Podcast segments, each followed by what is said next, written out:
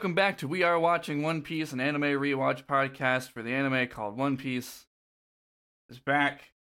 Uh, what's oh fuck? I already forgot the thing I was gonna say. Oh, oh, I was gonna say it's a brand new episode. Start me up. That's the opening song. Yeah. Um, my name's Joe.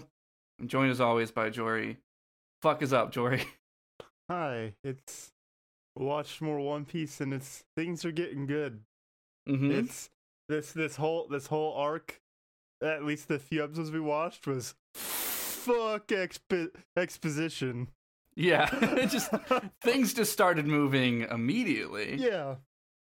And because I I don't want to keep mentioning it because it's at the start of each episode, it is so helpful even if you're watching 2 3 episodes in a row that at the beginning and like throughout the episode they will show you on a map where everyone is on an island on the island. Yeah, I I love the the map thing that One Piece does. I think it started in Alabasta, which was also enough going on to justify it. Yeah. So I'm I'm glad every time that happens. It's very good. Um, and yeah, because One Piece is made to be kept track of week to week, and Jesus Christ, a lot a lot of movement, especially when like Luffy always gets lost and Zoro gets lost, and Yeah. um, sometimes they just don't tell you where San- Sanji is. But well, Sanji doesn't tell anyone where he is, so it Yeah. fits. The Mhm. viewer is part of the crew. yeah, that's that's the plot of that VR game that came out. we're uh, we're getting a it's a it's a nice season to be watching One Piece because it's getting colder. So Mm. it's it's ju- I feel the warmth of my pirate pals as I'm sitting Yeah. on the couch watching as it's negative fifty out. Uh man, I I don't remember when I think it might have been this time last year when we finished Skypiea. Yeah. Am I wrong? Yep. I don't. Okay, because I remember that was when we got to Aokiji, and I was like, yeah, that's this is the time for that.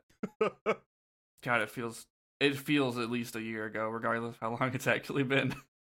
Time this year has been fucked. Anyways, um, the first episode we're doing 264 through 274. yeah. Yeah, so this first episode, I didn't even realize it when I uh picked where we were stopping and starting. Uh, it starts off with a new opening, um, and one, it's very good. Yeah. Uh, it does a lot of animating stuff like from the manga panels that isn't actually. It's just like I'm gonna draw some shit to flex because Yeah. manga's good. That's that's what's nice about this opening is with the last one, the opening sequence was just uh spoilers. mm-hmm.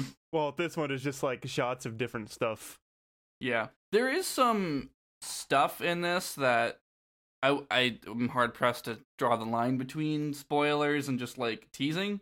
Hmm. Um, and I don't know, people read the manga, so I think it's like half like, Yeah. oh, what is this, and half like the mo- people who read the manga being like, oh, I get to see this finally. Yeah, Um, it- I am curious.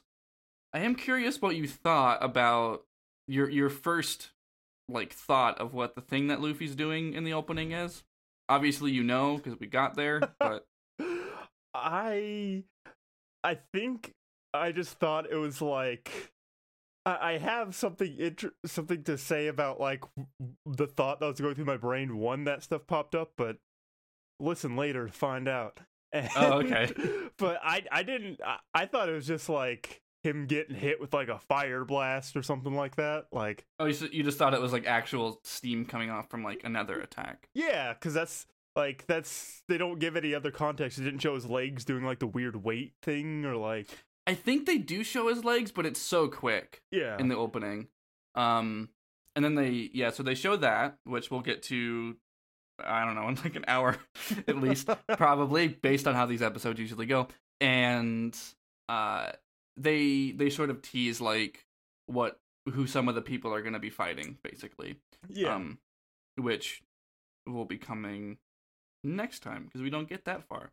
But yeah, there's a lot. Enies lobby is a lot, and you we we start off with this first episode 264 with Sanji and Sogeking back with the Franky family, and uh, the Franky family learning that Franky sacrificed himself uh, to save Robin for some reason. yeah Uh, I don't know. I guess he's just a good guy. Yeah, Fra- Franky's a good guy, but he's uh he's a little goofy. Mm-hmm. Like Yeah. he fits in perfectly with the Straw Hats. I hope he stays friends with them. that would be nice. I mean, I think they have a good chemistry together. Yeah. Um, I do find the choice of word sacrifice weird, but they do use it because they know that he's still alive. um, and they immediately are like, "Well, let's go save him too." we have even more motivation, even though I think it's the same motivation because he was captured in the first place. Yeah. Sanji accomplished nothing. Basically. um, he does uh, in a minute explain to Luffy and um, the the rest of the crew like, hey, like I could have got away maybe with Robin, but she resisted because she's very scared of what this Buster Call can do. So just like more more uh, I was gonna say seasoning. I don't know what I mean by that, but more just like a bit more of thinking about what Buster Call is, and we still haven't gotten the full context for her trauma. I think with the explanation of it, it's it's fully justified. Oh yeah, yeah. Like it's we we will get that backstory, but like even just Blueno Blueno saying an island ceased to exist and she survived it is like, oh okay, yeah. got it, got it. We shouldn't let them revive this thing. Yeah. but they're but they're gonna um or they want to they also point out i was wrong the last time we talked uh the because I, thought that the shift from night to day was because the storm but it actually they reveal that Enies Lobby is just a day island it's always day there I missed that then. it's it's a throwaway thing and it's a pretty arbitrary concept and, i think that's probably why i just assumed oh yeah they got out of the storm and it's uh not actually nighttime but no it's a day island and it's always day at Enies Lobby That's weird. That's- That's kind of terrifying. Like you get captured as a pirate, and then you go to get sentenced, and be I, my my brain just imagines they put you in a room with a window, so you just never get to sleep. yeah like either that or like you have no idea how much time has passed or is That's passing definitely what it is.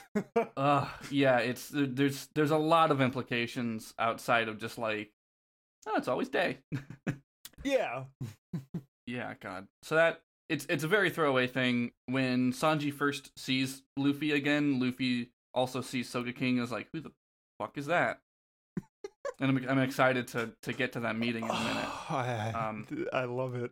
It's a it's a such a good scene. I was listening to I listened to the Sogeking song like ten times before hmm we recorded today. So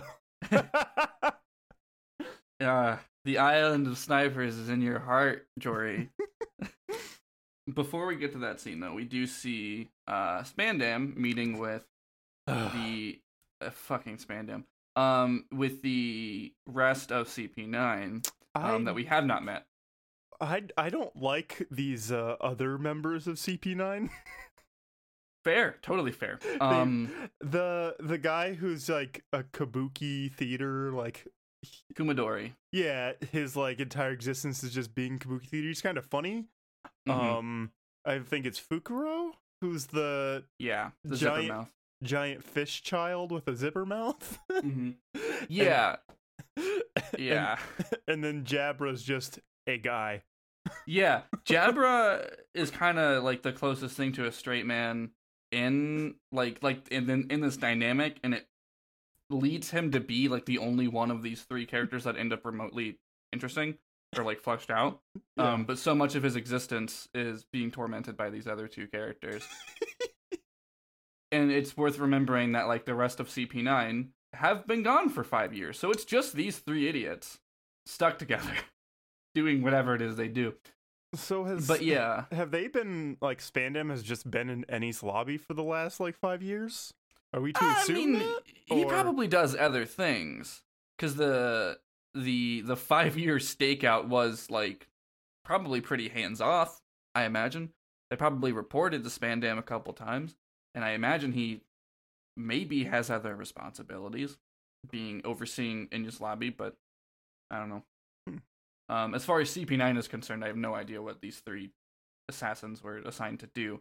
uh, Kumadori introduces this bit where he goes to commit ritualistic suicide to like regain, regain honor for something, but he also just does Iron Body when he does it, and he's like, "Ah, I cannot die," um, which is only it's funnier the second time, and I'll explain why when we get to it. Um, and yeah, Fukuro is just there.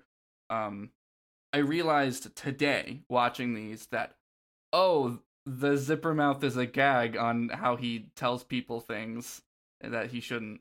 I get it now. yeah. Um, it's kind of like when I got really deep into One Piece before I realized he has a Usopp has a long nose because he lies. Anyways, um, so yeah, that's that scene is very much just brief introduction. Um, and another introduction I'd like to talk about is Luffy and Chopper being really fucking impressed by Sogeking yeah. because they buy it one hundred percent. Yeah, they don't. They have no idea that it's well, it's not Usopp. That's not. But they they're like so impressed by it. Luffy's like, I knew he was a superhero because he has a cape, hmm and then Chopper's like, Oh, really? That's everyone with capes are superheroes, and then Luffy makes some joke about. ca- Like caped orangutans, baboons, caped baboons. What? I don't. My what subs are you watching? We always Uh, have this such different experiences. Mine was Cape Buffalo. maybe it was Cape Buffalo. I I, may, I I thought it was like a mo- I thought he was ba- referencing like a monkey or something like that. But maybe Huh. I'll have to go and rewatch the Hulu subs, and because baboon is close to buffalo, so maybe my brain Mm. like confused it. But yeah, that's uh. It's very good. he just makes like a quick joke, but it Mhm. doesn't feel like a joke because he's Luffy. Yeah. He probably maybe he's never seen a Cape Buffalo and he just assumes that they have capes. Yeah. And uh, well, everyone else who's on the ship is like, "Oh, it's Usopp. Hey, I'm glad Usopp's okay." That's the weird Yeah. long nose guy that Franky kidnapped. hmm Yeah, everyone's just like, I know exactly who that is. They just have a mask on now. And like meanwhile in the background, Luffy and, and Chopper like Chopper asks for an autograph yeah. and uh is like, Where is the island of snipers? And he's like it's it's funny because like the theme song starts playing, but it's like there's no music, so it's just Usopp singing it. But also he is answering the question. It's just so it's just like Uh, it's a lot, but he's, yeah, he's like slowly singing. He's like, "The island is in your heart," and Chopper's like, "My heart." it's so good. Um, Chopper's normal voice actor is back also. Hmm. I don't know when that happened, but uh, I think uh, oh. I mentioned it before that uh, she was on maternity leave and she's back in this episode, maybe Yeah. sooner. Um, um. So yeah, this is where Sanji explains the Buster Call stuff with Robin that I mentioned earlier, and uh, Luffy, of course, doesn't give a shit, Yeah. and he mentions as he's like leaving the room, he mentions that he has a new technique he wants to try. I'm. Uh, the. I mean, I'll I'll just bring it up now. How, where did he get time to do this? I, that I don't know. Uh, that's a good question. They've been like on the move since they met uh Aokiji. Yeah. So yeah, when I that's the thing. I don't know the time that it took to get from the Aokiji Island to Water Seven. Yeah. that is the only gap I can think of. uh, and even that's like, I don't know. It's a bit of a jump, and he ends up being so much stronger. Just like between what was happening in Water Seven and now, and I, that might just be pure like adrenaline and motivation. but yeah. I don't know. That that we'll get to that fight later. Yeah. Um, because Luffy Luffy fights some people in this episode, in uh, in today's episode of We Are. Uh, also pa- Paulie, Rope Dad, my boy, he shares a rough sketch of uh Enies Lobby that he has because he's been there before. He's like, oh, I can roughly sketch it out from memory, I guess, and it sort of fades into the the map that we'll be seeing every episode to remind us where people are, and uh they break down this plan to charge in like oh we'll go first and open this gate and then we can like uh go through it with the rocket man to save time and yada yada yada. Nothing that is planned matters because none of it happens uh nothing goes the way it's planned whatsoever and that starts with Luffy just launching himself into Enies Lobby before anyone else even notices, which is unsurprising because Yeah. it's Luffy. He he just he just wants to go kick someone's ass. He wanted He to do sure it do. to Crocodile. He wanted to do it to Enel. Now he Mhm. needs to do it to everyone on this island. Yeah, no, it's it's uh, he he's like, oh, this person wronged my friend, or even just someone that I kind of like. I am going to beat the shit out of them, and uh, he does. It's a good motivation. Yeah. Um, the the scene of Luffy just like bouncing in is very good.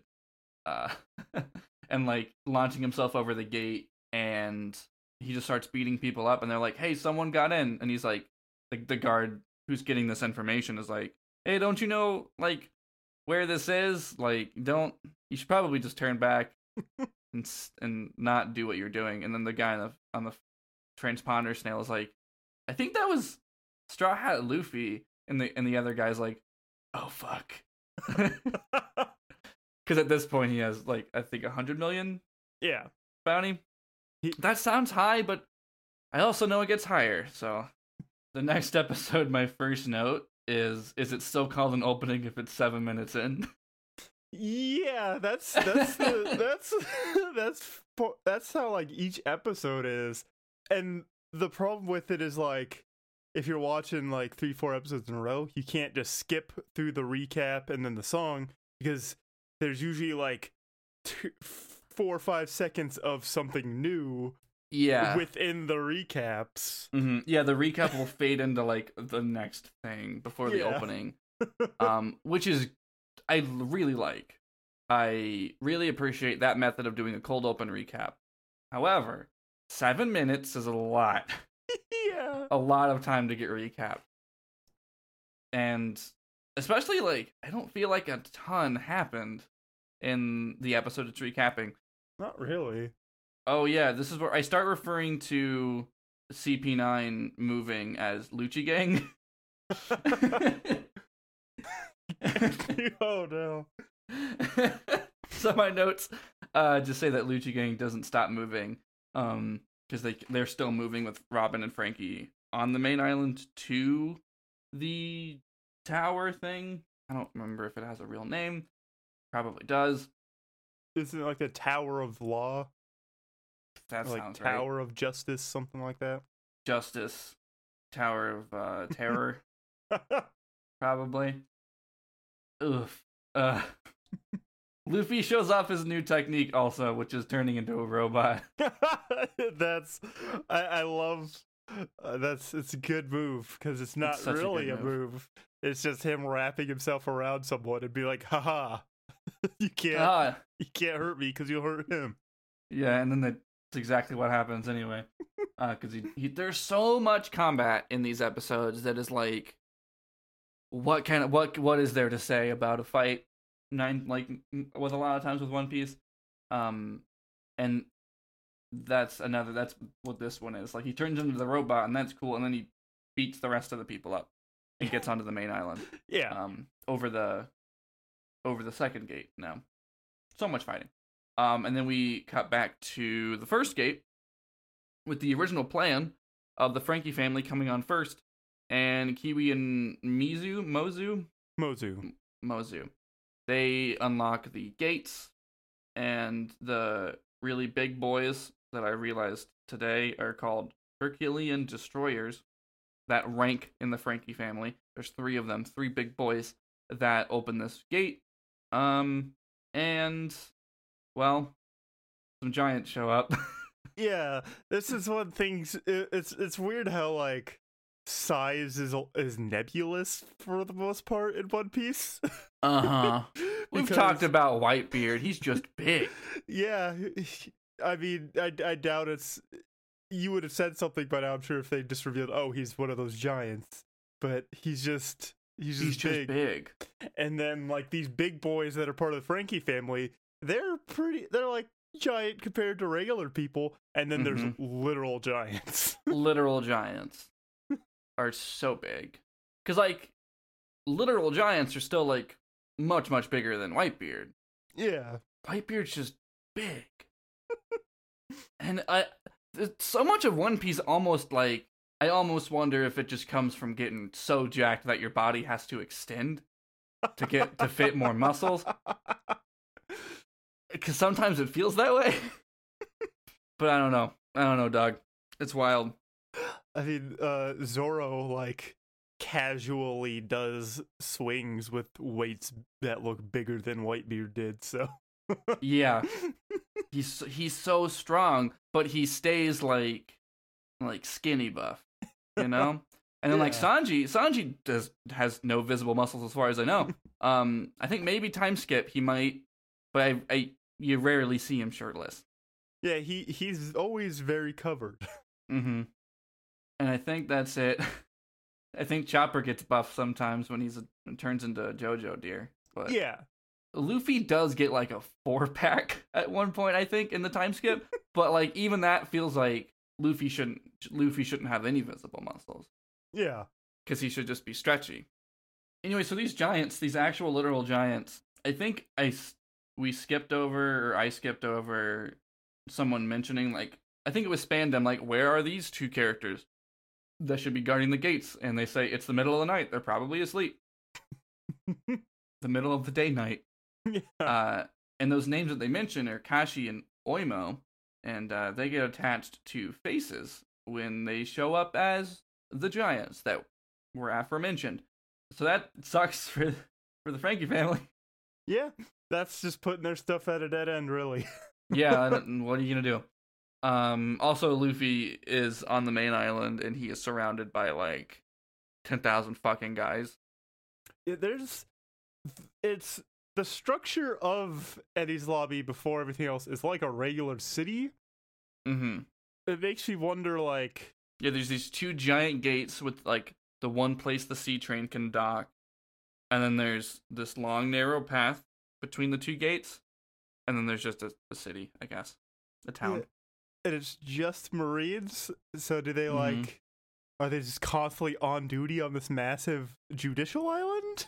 I mean, they gotta live somewhere. like, because they gotta have like a certain amount of staff for bringing criminals here, I would imagine, right? Yeah, So I guess it's cool that they just have like real houses, but yeah, I don't know. it is it is a bit like I do kind of sometimes forget where we are. Um the architecture is like there isn't a lot of it that we see in that town, but it is like it does feel right in line with what Water 7 was. So yeah. like like the connection of Water 7 to Enies Lobby just works really well on like a setting sense. Like Enies Lobby also has a shit ton of fucking water. So I don't know, there's a lot of blues front to back in the whole arc of of narrative. Anyways, yes, that's that episode. yeah. There's a lot of just like Fight. movement and and not specific fighting. It's just murdering uh weak Marines. It's very it's very Pirate Warriors. Yeah. That's what it It's a good game. The the Enies lobby level is structured very bizarrely, which I mean, what can you do with the with how Enies lobby looks? yeah. I could I couldn't get past the uh, Skypiea level last time I was playing, so I was getting mad. um, the Skypiea level is weird because you have to like use Wiper to like take down some gates or whatever, and it's like the only time you use that type of interaction with the side character. Yeah, and also the game doesn't let you play as Wiper. Yeah, no, that's so dumb that you don't get to play as Wiper in that game. You to play as like so many characters like don't give a shit about, yeah. but not Wiper. Anyways, this next episode starts with Sodom and Gomorrah being big enough dudes to fight the giants. And Yeah. uh that being said, they don't really do the bulk of it because they do this like super sick strategy team up thing to take them down. Uh now that the rest of the Franky family has moved from gate 1 to gate 2. Um Kiwi and Mozu cut his like shoe off, which is weird. yeah I, I maybe he'll like step on a like a big old rock. Yeah. well, what what happens is he like slips or whatever, which is okay. It kind of just happens so quick that I'm like that tracks, I guess. yeah. Um, but then that happens, so they cut his shoe off to reveal his naked foot, and uh, this is Kashi that they're doing this to, the one with long hair, and so he starts to fall. I don't remember who. Oh yeah, Paulie like puts ropes in his hair to pull him down, and I don't remember the leader of the Franky family's name or if he's been named. He probably has, but he shoots him in the face with a fucking rocket launcher, and then the other Galley-La guys, Tilestone, like nail his hair with the ropes down, and it's like Yeah. this reference to Gulliver's Travels, Isle of Lilliput, which is good. Um, and then Oimo swings at them, and they jump off of Kashi, so he hits Kashi in the face. Yeah, I guess he's just dead now, and he's very mad. but I do enjoy watching that scene. Yeah, they're, they're it's very like nice visual scenes, but hmm we're not getting anything. Yeah, no, it's a lot. It's just like, all right, this fight was good. Yeah. Um, but yeah, so they do that. Uh, my next note says Spandam is a goddamn fool, idiot, bastard, bitch. Fuck Spandam. Which I don't even remember. That's the only like the only note I have for this scene, so I don't really remember why I wrote it. So the I don't. It makes me wonder how. I think the only reason I could I could understand how Spandam is in a high position of power is because he's some sneaky asshole, It's, shitty um, bastard fucker. I'm pretty sure it's oh, what's the word for it? Um, I don't remember the word for it. You probably know it. Uh, but I'm pretty sure it's because his dad was also higher up. Oh, nepotism. That's it. That's the one. Um, the worst possible reason he could be in that position. Uh, but yeah, I'm pretty sure. I'm pretty sure his dad was higher up, but I'm But because he's just like a a dumb, shitty bastard asshole that no Mhm. one should ever and will ever love. And they call they call him up on the phone like, "Hey, sir, we're getting destroyed out here. Like hundreds of men are being defeated by Straw Hat Luffy." He's like, "What? That can't be right." You mean five? Yeah.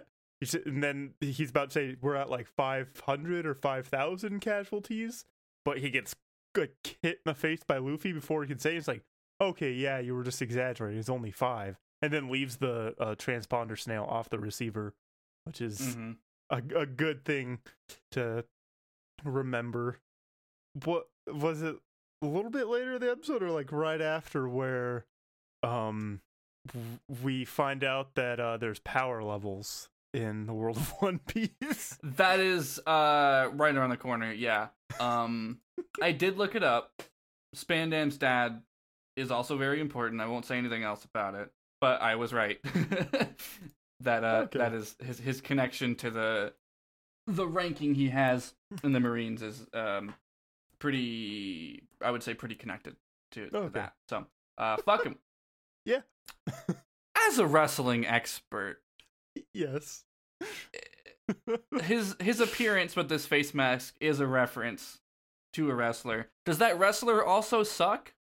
He's here's the thing, and I just got chills because the thing is the wrestler that has that same mask. I imagine there's some like weird history with like ancient times with it. But the wrestler that's based uh, the wrestler that has that mask, his name's Mankind.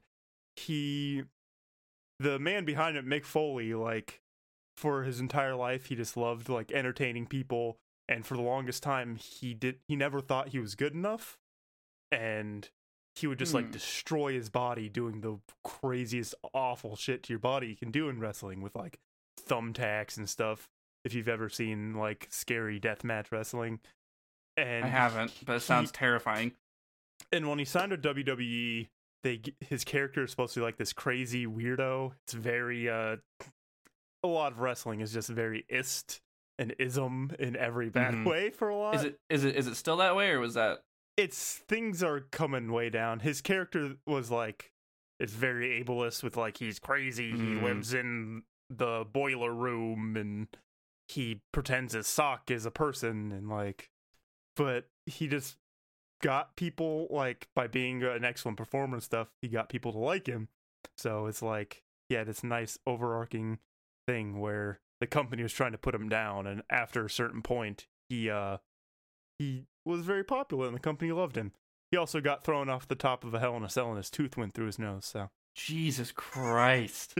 yeah, God. there's that. That's the biggest thing in his career.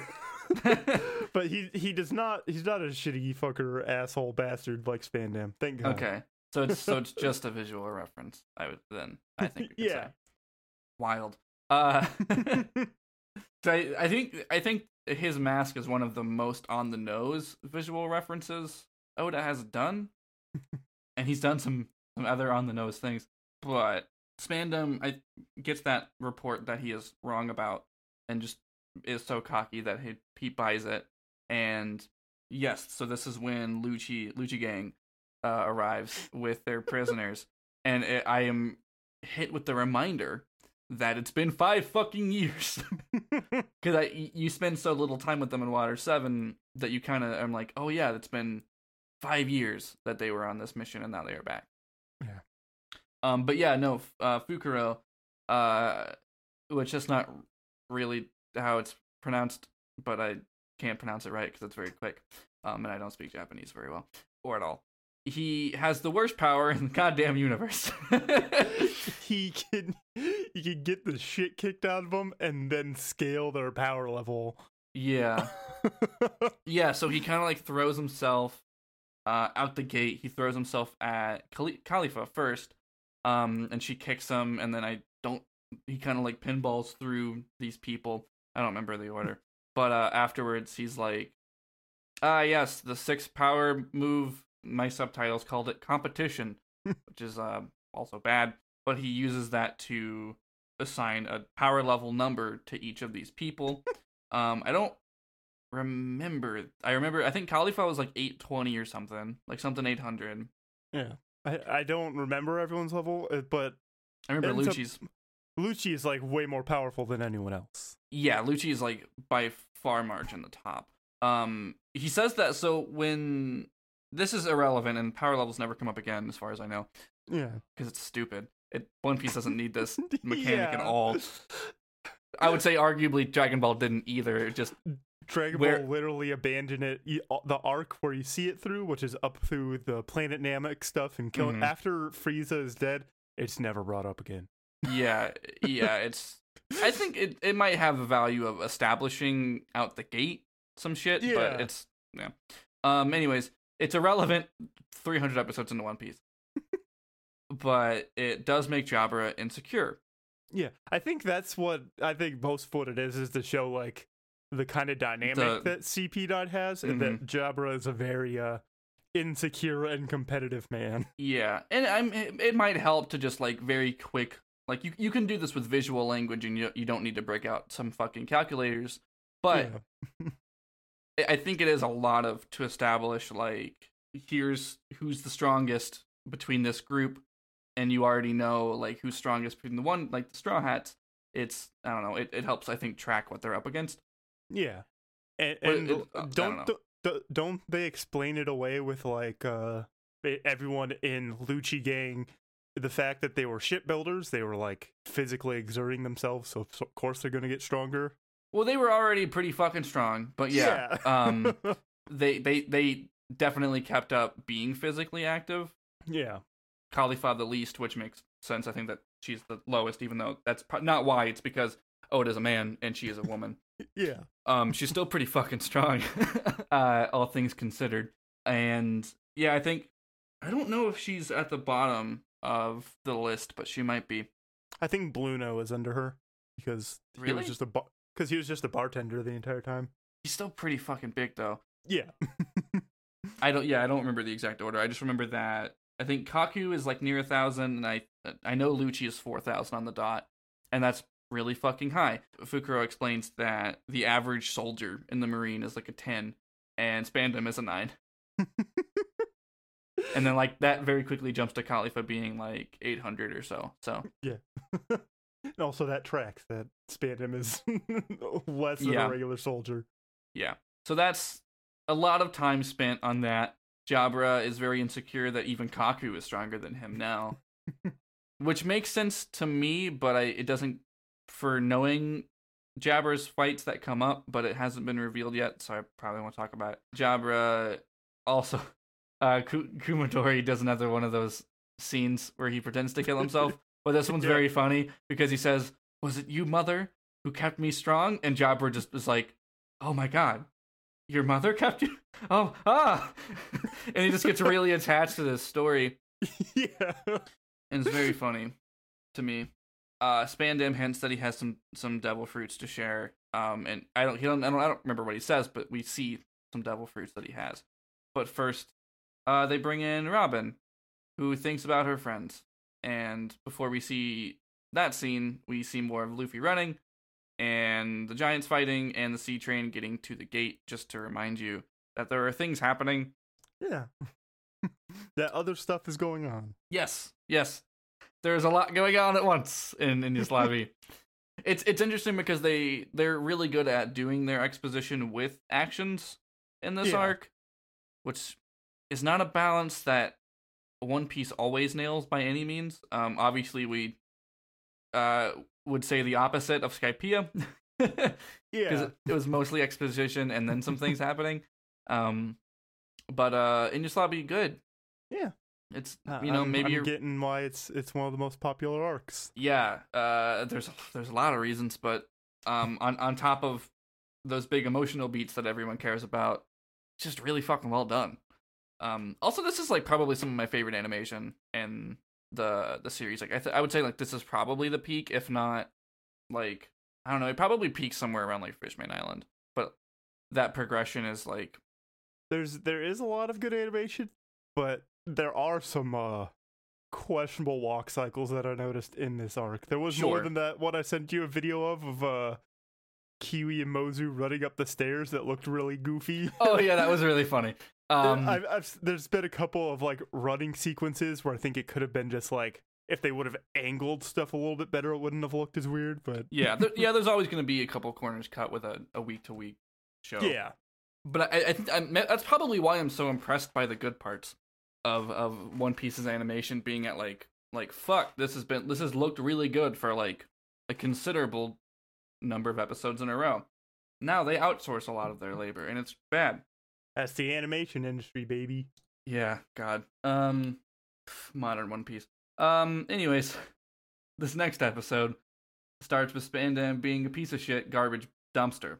Taunts Franky with the death of basically his dad, and Franky retaliates by just biting his head. yes. and everyone just kind of watches, like no one's stopping it. That's it's. I I like how they're establishing these these segments of CP9. They don't respect Spandam in this fucking Yeah. slightest. No one respects him. They're just basically doing what they have to, and they Mhm. basically at one point imply that they only keep the job because it lets them do what they want. Yeah. Lu- Lucci very specifically says, with this being my job, I can justify how many people I want to kill. Which is like, goddamn.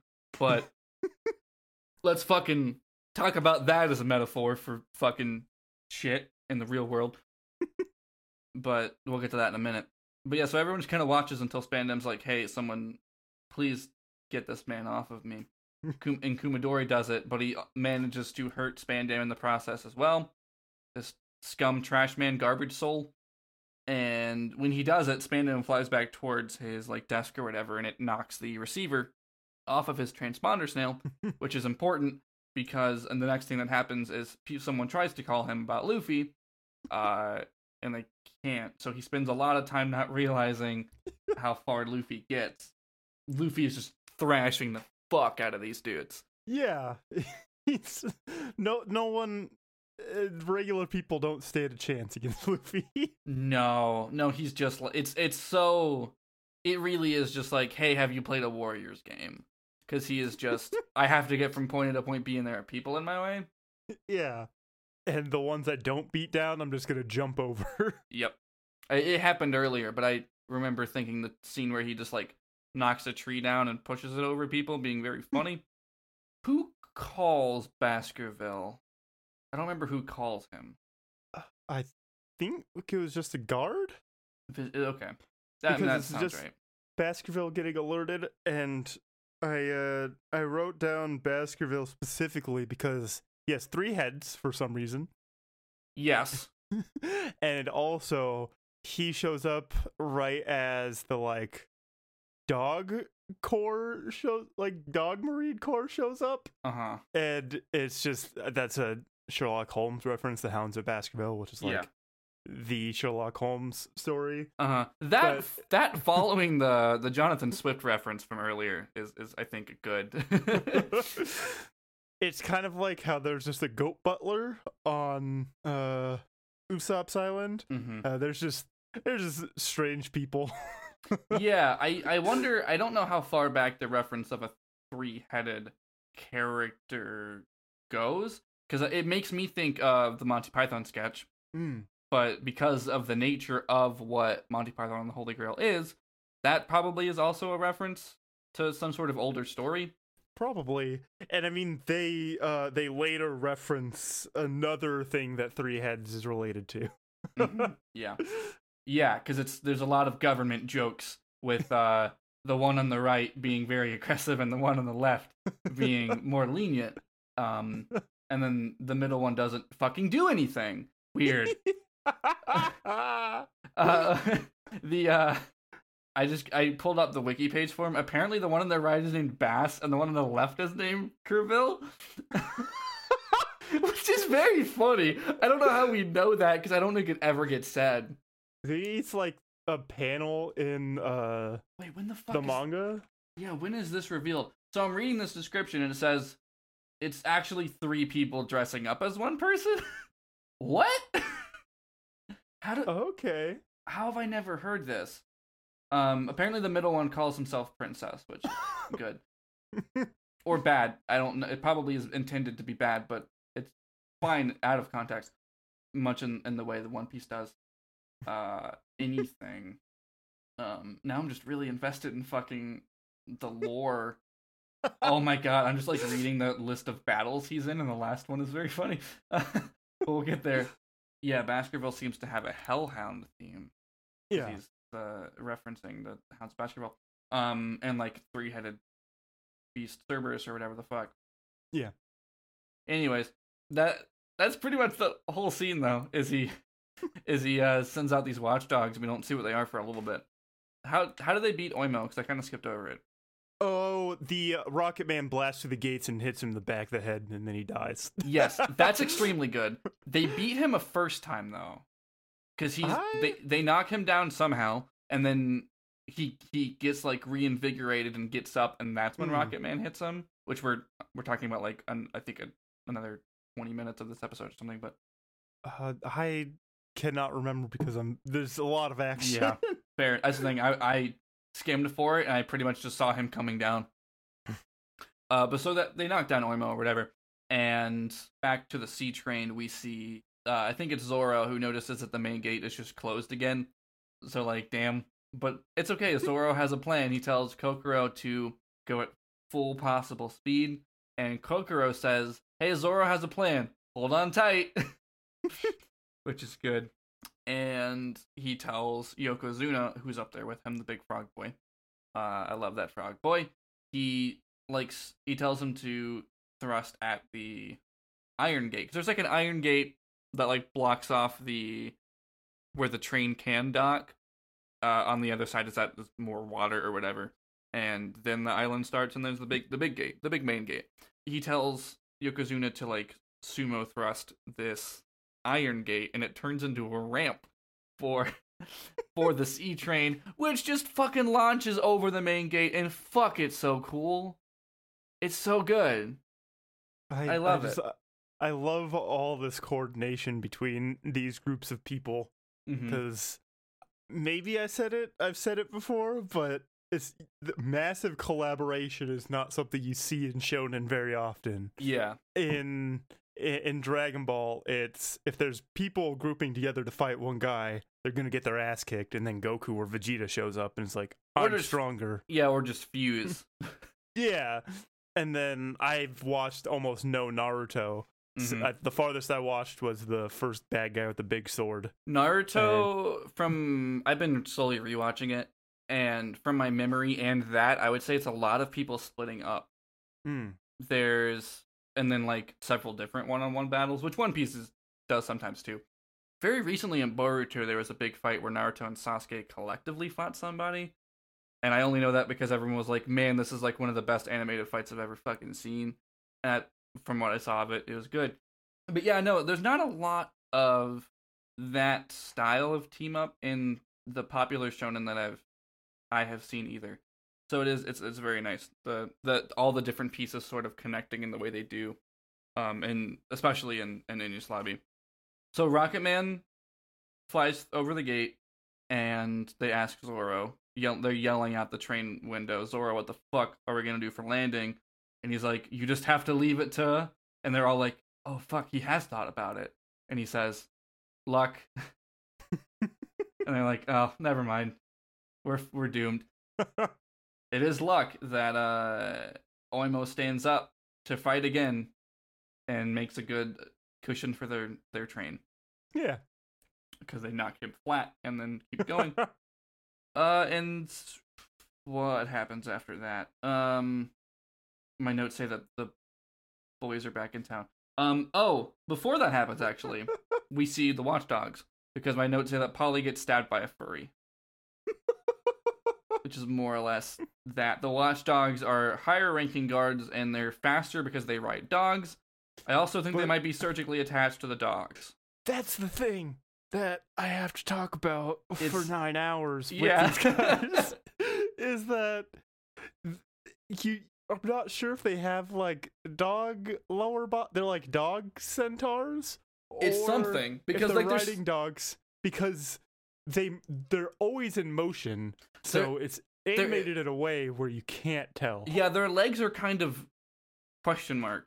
It's kind of like Jotaro's hat and his hair. Where does one stop? Where where does the other one begin? Because it's like you can see like they're they're they have like thighs, and they're like sort of like bent up in the way Yeah. that one would ride a, a dog or an animal. Um, the dogs aren't that big, so it's a little weird. But I guess the guys are pretty small. But like they're fast and they can wield these swords. But like yeah, no, they're. I don't know exactly if it's uh if it's a a, a tusk situation or not. Ugh, it's a lot though. I tell you that. I pretty I forgot about the watchdogs. Like because they, they they show up and then like they're just kind of they they make it seem like oh there's gonna fu- have like a showdown with the main main watchdog guy but they're Mhm. mostly just there to add variety to the uh fodder that's getting eradicated Basically. by the straw hats and Yeah. Franky family yeah, it's basically just like upping the stakes. I think in the challenge, um, to further justify like difficulty, uh, and and uh, yeah, to keep it a bit more interesting. I would say because then the next thing that shows up is exactly that as, as well. It's just like here's another harder thing as you get deeper into the island, but there's not like a whole lot of depth to that concept. yeah but uh, it's it's serviceable. um, but yeah, after they, uh, it's it's the watchdog that wakes up Oimo for like thirty seconds before he gets hit by a train. Hmm. Uh, and then the boys are back in town, and this episode cliff hangs with Luffy on a cliff about to hang, and he thinks of Robin, and he's like, "No, I can't, I can't stop now." And then the next episode starts with him hanging on the cliff. I with with him hanging off a cliff i i have to i have to mention uh, maybe your side, subtitles were different but one of the marines casually makes a a pun he's trying to stomp on luffy's hand so Oh, yeah. luffy will fall and his hand keeps moving he's like hey guys give me a foot yeah, instead of give me a hand give me a foot over here, which is not a great thing to say out loud. no it's not No. Yeah, no, that was funny. Eh, this entire scene could be removed and nothing would change. yeah it's uh, luffy tricks the gets the marines to fall off the cliff Yeah, they all And- do such a big steppy that the cliff just sort of disintegrates under them, and Luffy like uses his rubber powers or whatever to like get up over them and back onto the island, and then like yeah they're all off the cliff now. and he I, I love we don't get reminded of the fact that Luffy is immune to bullets very often. Oh yeah, this is funny. but it's it's fun to see him getting like rapid fire obliterated by a bunch of Marines with guns, and he's just standing there thinking, "Hmm, how do I get past all these guys and closer to Robin very quickly?" Mm-hmm. he's just ignoring the fact that he's getting hit with bullets. Yeah. Yes. Made of rubber. How did that happen? Yo ho ho. Take a bite of gum gum. Uh, but now he finally knows where the fuck he's going, and uh, this next big building, which is we'll find out is a courthouse. This next scene is is Zoro dunking on Sanji for like five minutes. Yeah, It's good. the, the, the pi- pirate A, maybe maybe more like pirate B. No, that's why you're pirate C, because you you're you're not smart enough to understand what's going on, and that Nami would be okay. hmm he's he's the third strongest, and that's why his name is Sanji. San is three in Japanese. Mmm. um. Anyways, Sogeking gets noticed. Uh, he's trying very hard not to be noticed, but uh, him and Chopper, neither of them are great at whispering. no. And something happens. We almost find out the identity of the masked Sogeking, Mm-hmm. And his mask falls off, and he very quickly puts it on before his number one fan Chopper can find out who this confusing masked man is. Yeah, the mystery stays alive. Who could that masked hero be? Uh, yeah, so that happens because they are like, oh, there must be more people in the train. Let's shoot it. So they shoot it, and Sogeking and Chopper like roll the other way, and the mask falls off, and then Yeah. that happens. Um, and I think Sanji's like, oh no, Nami's still in there, and Zoro's like, now, if, if you were not Pirate C, you would know that she is much stronger than that, and she's fine. Kokoro and Chimney just sort of pop out and they're like, "Hey, what's up, everybody? It's a party out here." And then uh we notice a big cloud forming above the area, which is exciting because we get to see Nami do something. Yeah, something. This is this is the exact thing that I I theorized she could do with the climate act against uh, Enel is Mhm. like make giant thunder clouds and do stuff. But uh Yeah, I really the wish she. perfect climate act Enel. is too too good. It's too strong.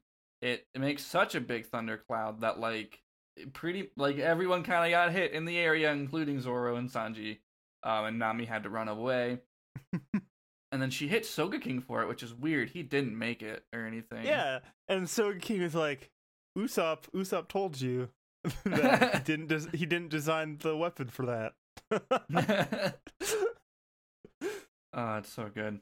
So yeah, so that happens, and they're like, "Well, we gotta get moving," and they pretty much immediately get surrounded by a bunch of people, and Paulie like throws some ropes down to to to get him up on the Yagara's back.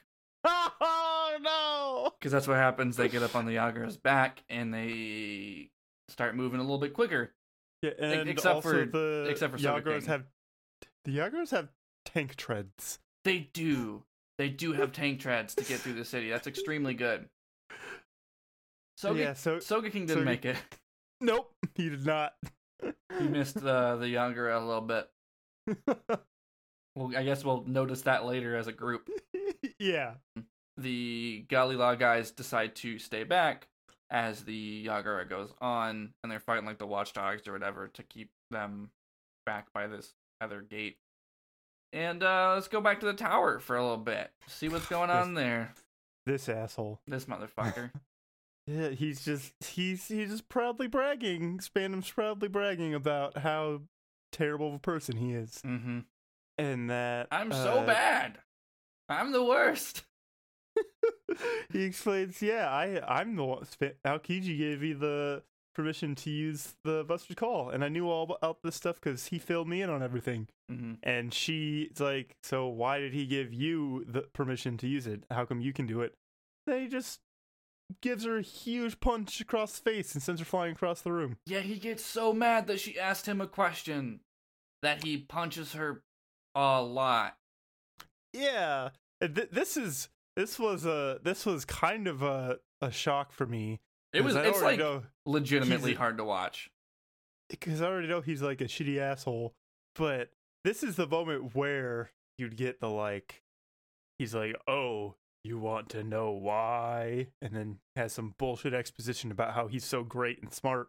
But no, no, he doesn't give us that. He just gives her a rough punch across the face and sends her flying. sucks. Like the the directing of it is very good because it really exemplifies how much it sucks. Yeah. It's it's And a lot. He uh proceeds to tell her that she doesn't deserve to live. She's a devil child. Yeah, rough. Uh, yeah, he mentions Ohara again, and that because she's connected to Ohara, she uh is a crime against humanity or whatever, and it's fuck, it's bad. I hate Spandam. Um, we we glossed over, well, no, we just skipped over uh the beginning of this scene where Spandam talks about Iceberg to Franky, and he mentions that Iceberg was working with the government specifically to like protect himself in the blueprints. And it's like, well, if I'm really important Yeah. to the government, they can't fuck with me. And Yeah. Franky's like, oh, that's why you worked with the government. I guess I was really mad about that before. Understandably. Yeah. He he he has a clear understanding of of why that was going on now. yes, absolutely. And I I don't know if that'll really come up again, but I I do appreciate that sort of connection that he makes narratively. Yeah. Um, and that's that episode. Now we're on 269. Nice. And it picks up right where the last one left off, which is not nice. Uh, No. Robin Robin gets a couple flashbacks to her traumatic youth. Um, I'm sad just thinking about it. And they show a shot that I won't say what it is, but it's just like you can see like part of a person, and they sort of like start to fade away. Like Thanos Yeah. snapped on them, and it's a they- lot. Fades into petals like with her uh, devil fruit power hmm a little bit. I don't think I even noticed that the first time I watched it, but now that I know who that is, it Hmm. sucks. Oh no. Yeah. So Spandam keeps saying extremely terrible things and brings up to Robin that Straw Hat is here and brags about how he only took down like five guys and he's he's gonna get uh yeah yeah and uh and uh he'll be he'll be an impel down before they know it. That's against the agreement that yeah. they had, isn't it? It, yeah. She she gave herself up to the Marines so that the Straw Hats could be safe. And he's like, "No. I Read just the said they could fine leave wa- print. I just said they could re- leave water 7 safely." Yeah. Uh and they did. Mm-hmm. Uh but, but, now they, they're Enies Lobby. and they chose to follow, and they won't be able to do that. Dumpster trash, scum of the earth. Spandam says that they're like sends them off. I do like that he mentions that she's in the Sea Prism Stone handcuffs. Yeah. The is it Kairoseki? Is that it? The actual word for it? Um, I'm not sure. Kairoseki is just really fun to say. I don't remember if that's why it's in my brain. Um, I should look it up though, just so I know. Yep, that's it. Kairo. Yeah, Okay. I've alluded many a time to I started watching the show on fan subs, so there's a lot of things that I saw the Japanese words for instead of the translation, and they stick with me. So he mentions that her handcuffs are made of that stone, which obviously she's not able to do anything, so you could probably make that connection, but it's a nice thing. The fact that she's as composed as she is with Sea Prism Stone just on her wrists is like impressive a little bit. Because Yeah. like when Luffy touched that shit, he just fell down. I wonder if it's just it's like smaller quantities or just infused or what. That yeah, I didn't I didn't that didn't even register in my head. That is interesting. Hmm. Cuz it always made Luffy like sick like yeah, whenever he'd touch it. Yeah, and she's just like composed, even th- and like she can't use her powers obviously, but Yeah. Maybe it's just f- it could just be like a a, a narrative thing for the setting cuz whenever Luffy's up against it it's in like a situation like oh fuck we got to get out while Mhm. with Robin she's just captured. yeah, I mean almost definitely that's like the real reason. yeah. Uh, I'm just like I'm like I wonder if there's like one One Piece likes to to build its its world and its lore that way, so there might be a, a real reason, but it's Hmm. irrelevant. could just maybe she's just used to it so it doesn't like make her ill anymore. hmm That's I'd- I'd- possible. Fully believe that she like has She's- been in Sea Prism handcuffs a lot. Probably. yeah, I was gonna mention it later, and I, I probably still will. I really like the dynamic of Robin and Franky because they're just like actual adults. Yeah. Like, Robin is, I mean, She's like mid 20s? yeah, she's she's. It's nice to and it's nice to see older women in in anime. Yeah. And I was gonna say like even though like the way that her and Nami are drawn is like you know, like Oda has a way that he draws old women. And then- Sometimes. Yeah, and then he and then he has the way he draws the main characters that are supposed to be attractive. But it's still also nice to see like an adult woman who has like a personality and exists. Yeah. Well, I, I really appreciate um Robin's whole character. I wish that like I could say that post time skip. Hmm. I feel like there hasn't been a lot. I feel like there's been a lot of like like it's it's coming. Probably. it's just there's so much in the time skip where it's like when is this gonna come back up? How long is this gonna go on for? and then I, I, I get the impression that it's all gonna happen at once and I'm gonna die. Anyways. It, it it is it is an interesting thing how the like stark age difference between all of the straw hats and then Franky and Robin because Franky's like 30 something. I think Franky's in his thirties. Yeah. And Robin's like mid 20s and the rest of them are like 17, 18 years old. Like yeah, wh- like fresh adults. yeah. When when they started, they were all like normal ass shonen age. You know, like the the core cast was that, and Yeah. then Chopper's like literally a child, yeah. which is fine. Yeah, Franky is currently thirty four, Whew. so like yeah, he's like an adult. Um, Yeah. even if he's like childish or whatever, He he does like his like serious moments. are so good. So, someone someone could say I'm grasping whatever, but like his serious moments they do feel more adult than like yeah, Zoro, uh, Luffy, Sanji, Nami having serious moments. Like, yeah. Yeah, I I think, and I th- I think I don't think you're stretching because I think the thing about Franky's moments like that is they're such graver. Like when Zoro when Zoro has a serious moment, and he's like, "I will give my life for my friends." Cool, shown in anime, great. When Franky has a serious moment, he's like, "Existing is not a sin." he's like, yeah, yeah, and he's like, your friends are coming to help you. Let them help you. like, and he and he's like, you know, like you've already, and I'm literally talking about a scene that happens later. Um, but like they've already broken their agreement, so like, like why are you not going with them? And we'll get to that. But Yeah. we're currently talking about the scene in which that agreement gets broken. yeah, Yeah, so they're being shitty and they're ta- uh, being taken off to wait to be taken to the gates of justice.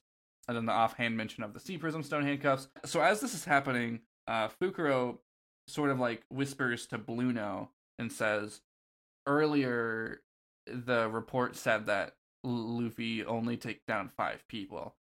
And hmm. Blueno, out the gate, doesn't believe that. And yeah. He he's fought against Luffy. He Yeah.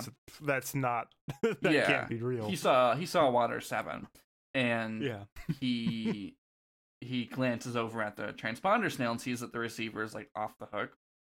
Yeah. So that's he he's noticing things.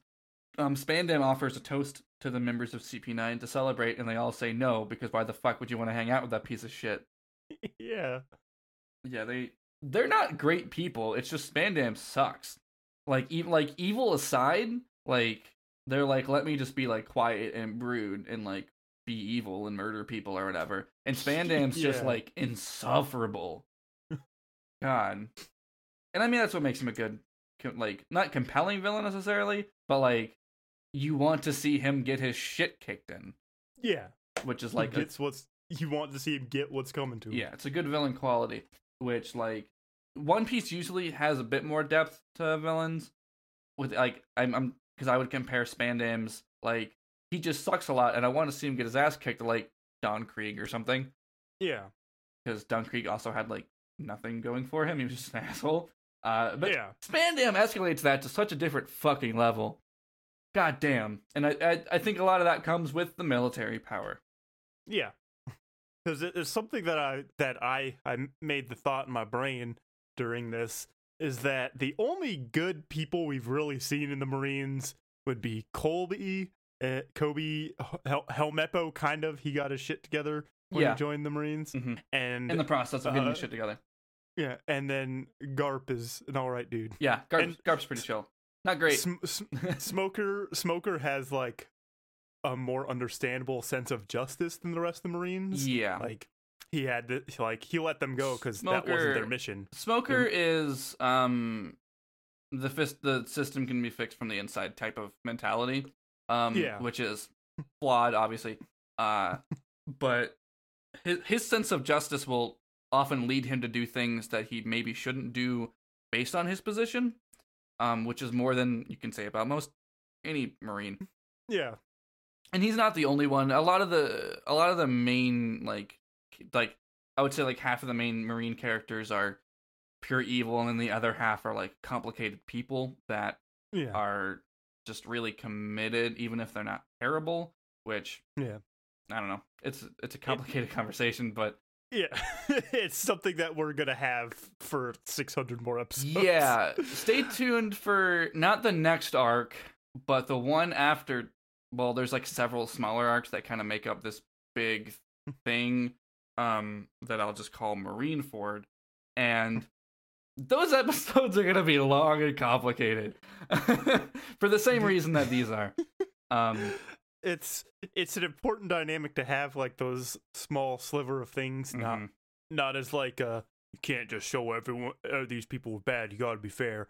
But yeah. it it helps with an overarching massive organization like the marines. Hmm not everyone's going to be a cartoon evil bad guy and yeah. it'd be more boring if everyone in the marines was a cartoon bad guy. Absolutely yeah. Like the fact that Smoker has a conscience and the fact that like so many marine characters are people is like yeah. super fucking great. And i don't think like the, the marine the marines are painted as so corrupt and terrible that i don't think any of the good marine characters with the exception of like um koby i, I like i don't think there's ever like a there are good cops argument to be made about one piece. Um and i think one piece is very clear with that characterization of the Marines, with the exception of maybe Koby. yeah Um, and, and even Koby's like, man, this shit's fucked up sometimes. Uh, which I mean, that's how this how, how One Piece starts is with that. yeah And yeah, I don't know. I I I, I it's because we make so many parallels to how the Marines and like the actions of the Marines translate to real world shit. I think it's like important to break that apart and be like, yeah well, here's what you know, like those those narratives can can add up to, and I I do not think One Piece stumbles into that. That I I, yeah I don't know. Uh, okay, where were we? Um, uh, talking about how much these assholes suck yeah, fuck Span, damn dog. All right, so Luffy finally seems to get away from these guards and launches straight to the courthouse, on top of it even, which is great. We'll figure out how that goes later. Chopper uh, can speak Yagara, uh, which is a new revelation. I think he can just speak with all animals, which is like I guess an Yeah. implication that all animals can speak to each other. I think I think that's definitely an implication within. Yeah, I, th- I think Chopper's done this before. Yeah, he has Okay. With with Yagara specifically. I think. Oh, really? Huh. I didn't remember that. I think so. I might, I, I- well, It's just there. It's always like a quick thing whenever Chopper does. it. yeah. This is the first time it's been like relevant, and even that's like pretty much just emotional beats. Um, it's not like Yeah. a whole lot of. Well, I guess they give some backstory because the Yagara has explained why they're why they're so loyal to Franky, and it's just this like little one-off story about how they met, and they're like, well, Franky's a great guy. Yeah, Franky. I, it's when they elaborate on the story, it's not even like That great. that nice of nice of a story too. it's like Fra- Franky. Uh, they kill the Sea King for food, and then they're like, "Oh, uh, the Sea Kings ate these guys. What do you do? What do you want to do? Uh, we'll save them for food for later." and they ended up just being like their friends Yeah. and they're so they're so happy that Franky didn't eat them. Well, they technically Franky saved their lives, but it wasn't his intention. Yeah, totally. because he they just were joined into the Franky family, and the whole point of this was to uh set us up for terrifying emotional heartbreak. Yeah, the, and it's so effective. yeah. it's they're just like they want to do whatever they can. Franky saved their lives. They're gonna do what what what needs to be done to get him back. Mm-hmm. God. Also, they point out that Sogeking is in there. Uh, Yeah, Cho- Chopper's just like casually translating, so he says like, "Hey, what happened to the one in the mask?" And then everyone's like, "Wait a minute." and then uh, Chopper realizes that he was never there to begin with. Um, and they're like, "Did he run away? What the fuck happened?" I guess we'll figure that out later. uh, uh, we, cause, but first we see that the Galley-La boys are fighting hard back at that first gate. Paulie remembers Luffy's determination in Water Seven. He also remembers how much he fucking hates Lucci Yeah. a lot. Um, we glossed over it when Paulie left. He said to Oh yeah. yeah, when when Paulie jumps off the Yagara when he stays behind, he says, "When you see those other shipwrights, tell them that they're fired."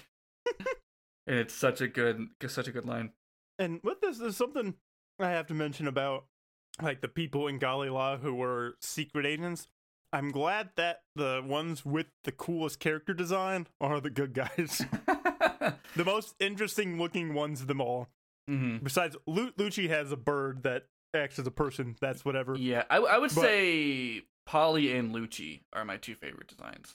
Yeah, but uh, Halstone, uh, they're just good. hmm Yeah, They they just have more interesting looking designs. yeah, versus uh Kaku looking like that so they can have the joke of he looks like Usopp. Mhm. Like that's his entire design. Kaku. Well, uh, there's another good part of Kaku's design, but we'll get there Mm. because you don't know what his devil fruit's for yet. Nope. He eats a devil fruit. Uh, but that I mean that happens in like an episode or two. Yeah. Spoilers for later in today's episode of We Are, not for actually me just spoiling Jory on something, Yeah. which I've never done intentionally. I think. so what is up? Uh, oh, okay. So the last thing in this episode is Luffy. Luffy up on that courthouse, and he can see that like there's something in front of him, but he doesn't know what. It's like this weird sort of like shape, like if you see, like if your character turns invisible in a video game, but you still have to be able to see where they are, kind of thing. Yeah. he sees that sort of shape, like not com- like almost transparent, and then he hears the words "air door," and Blueno is there, and fuck, he has to fight Blueno now. Yep.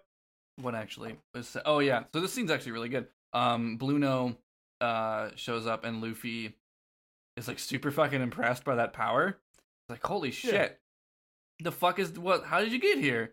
And blueno's like no one's ever made it this far and no one will get farther and luffy remembers that he's has to fight this man and this episode ends on some one of my favorite exchanges where blueno says how long will you keep fighting and Luffy says, "Until I die," and then it hits with the "to be continued," and it's like It's really good. we've also got a new ending for these. Oh yeah, this I love this ending. Uh, I don't. I mean, the music's just fine, but like the the premise of what if our ending is just fan art that kids send in is so good, and like the the the straw hats, like chippy straw hats, are like walking through this art gallery looking at different kids fan art, and so it's like different every episode. Yeah. really nice. It's very wholesome during like such such sad episodes. It's so much Yeah. murder. But yeah, so this next episode starts with not Luffy. Well, Ch- Chopper's worried about Sogeking, and Sanji says, "Well, isn't he an invincible hero or some shit? He'll be fine." Um, yeah. and then we I'm I'm glad they're not they're not willing to crush uh Chopper's dreams Mm-hmm. Oh, they that know. he's Chopper is fully aware that he's a superhero. The rest of them are like, yeah, he's a superhero, little buddy. hmm Yep. No, he'll be fine. He's invincible superhero Sogeking, King of Snipers from the Island of Snipers. In reality, we see Sogeking debating whether or not he should run away Yep. because he's now lost so much time and distance, and he starts to yell that he can't run. He's a big, strong Yep. boy. Yep. He he specifically says, and this is this is where I I'm I got a little confused here. Maybe we can break it down. hmm He said he can't be he's su- he's such a coward that he made up this persona so that he could join them, hmm but but he's Sogeking. That's that's where I'm lost. yeah, it's a bit of a weird, um, a weird thing for Sogeking to say. but he uh he takes off the mask and he strangely looks like our friend Usopp. He looks a lot like Usopp. I think it's his older brother. this is yeah, new sop. New like I said a few yeah. episodes ago, it's new sop. and and he's he gets this good plan to disguise himself as a guard to get deeper in. And as he gets Yeah. going, he steps in this water. All of a sudden, that's there. Yeah, I I immediately knew that this was something from one of the giants, but I thought it was gonna be like I thought the giant is drooling because he's knocked out and his mouth is open. That's what my th- that's what my I thought am I immediately because like, I didn't remember a lot of these details in the middle.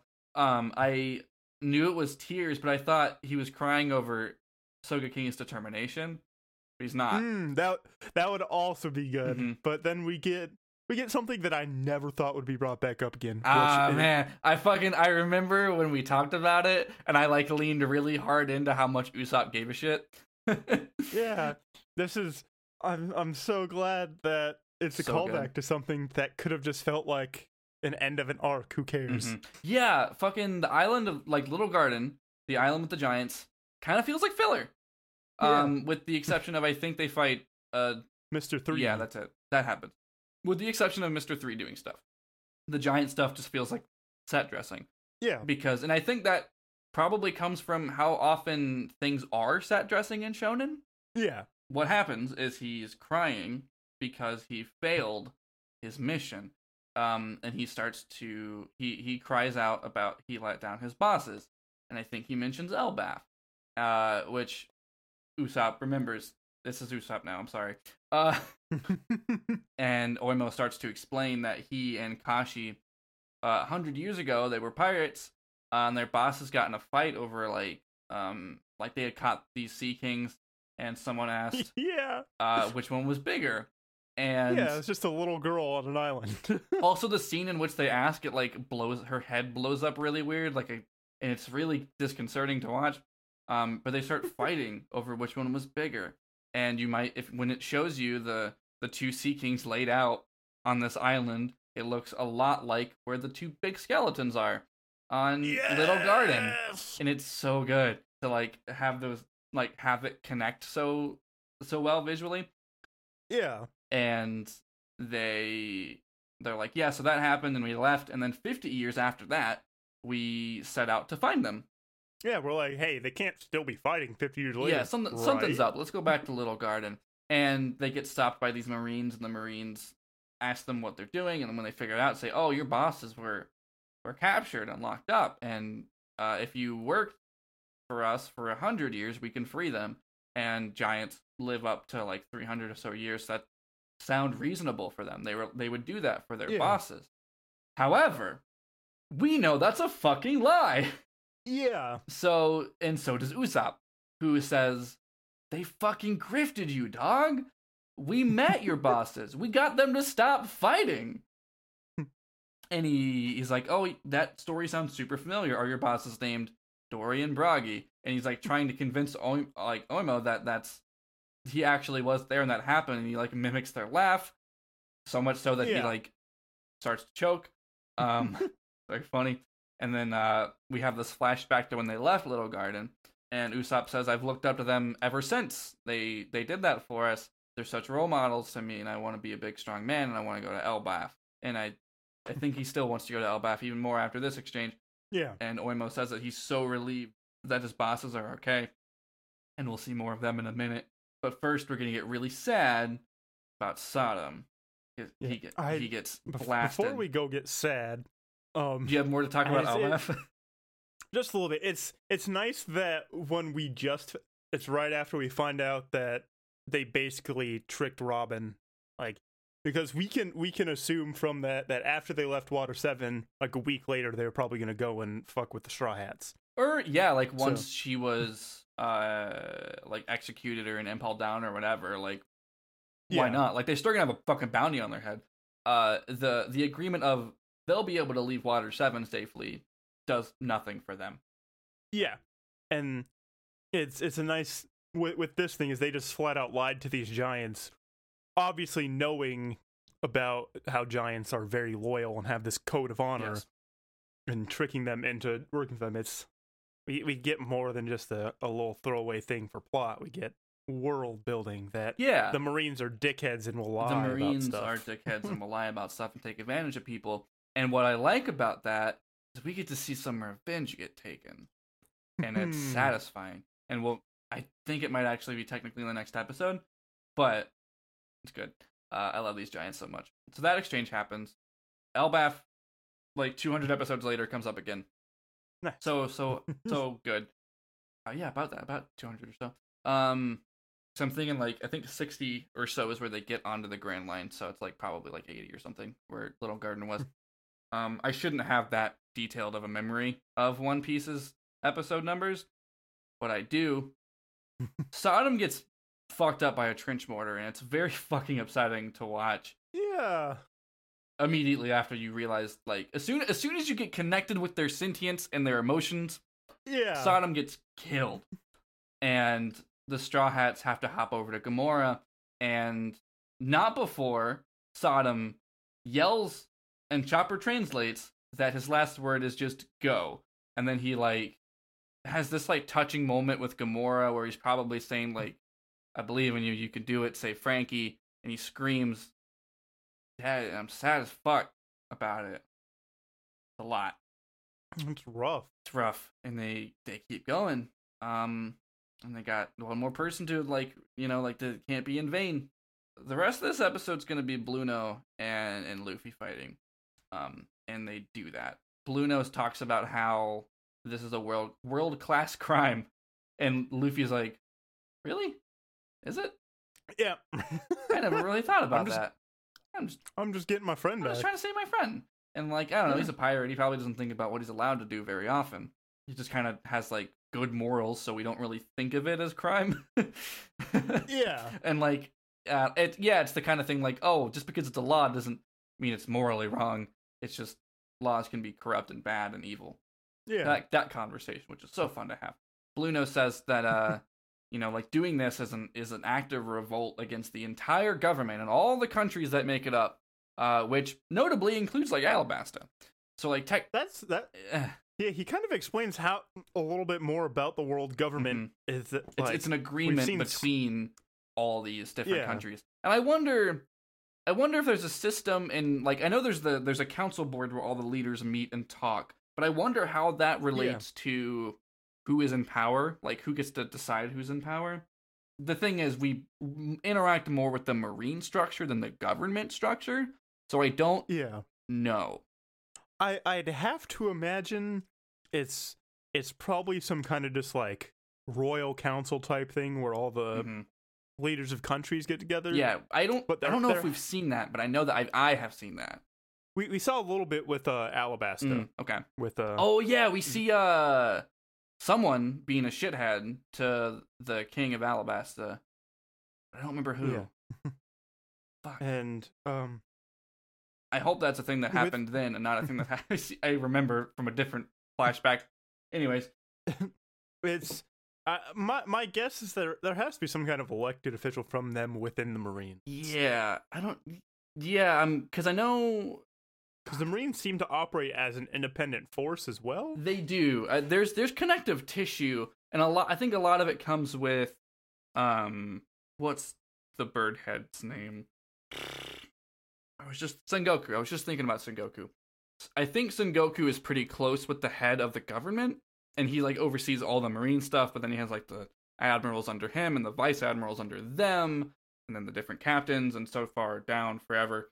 Um, and then there's this judiciary section with all the different cipher polls and the government itself i don't know because there's like these four elders at the top i don't know what their power like i don't know what their legal like powers are i mean powers in like a, a more real world sense of like what can they what Yeah. authority do they have and uh there's also this other old lady who i think is either in those four people or separate and she also might be the leader of the universe i don't know but she's there and she's friends with Sengoku.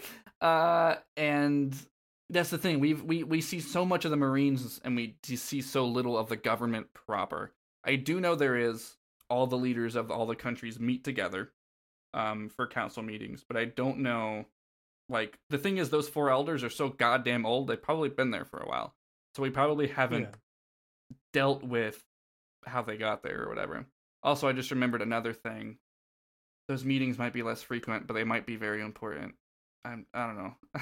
I'm in I'm very in my head now about the future of One Piece, and I shouldn't be. God, there's so much going on. Anyways, yeah. So this is this is a big crime to to to go into such a big government marine place and uh and fuck it up. yeah. But anyway, so they start fighting.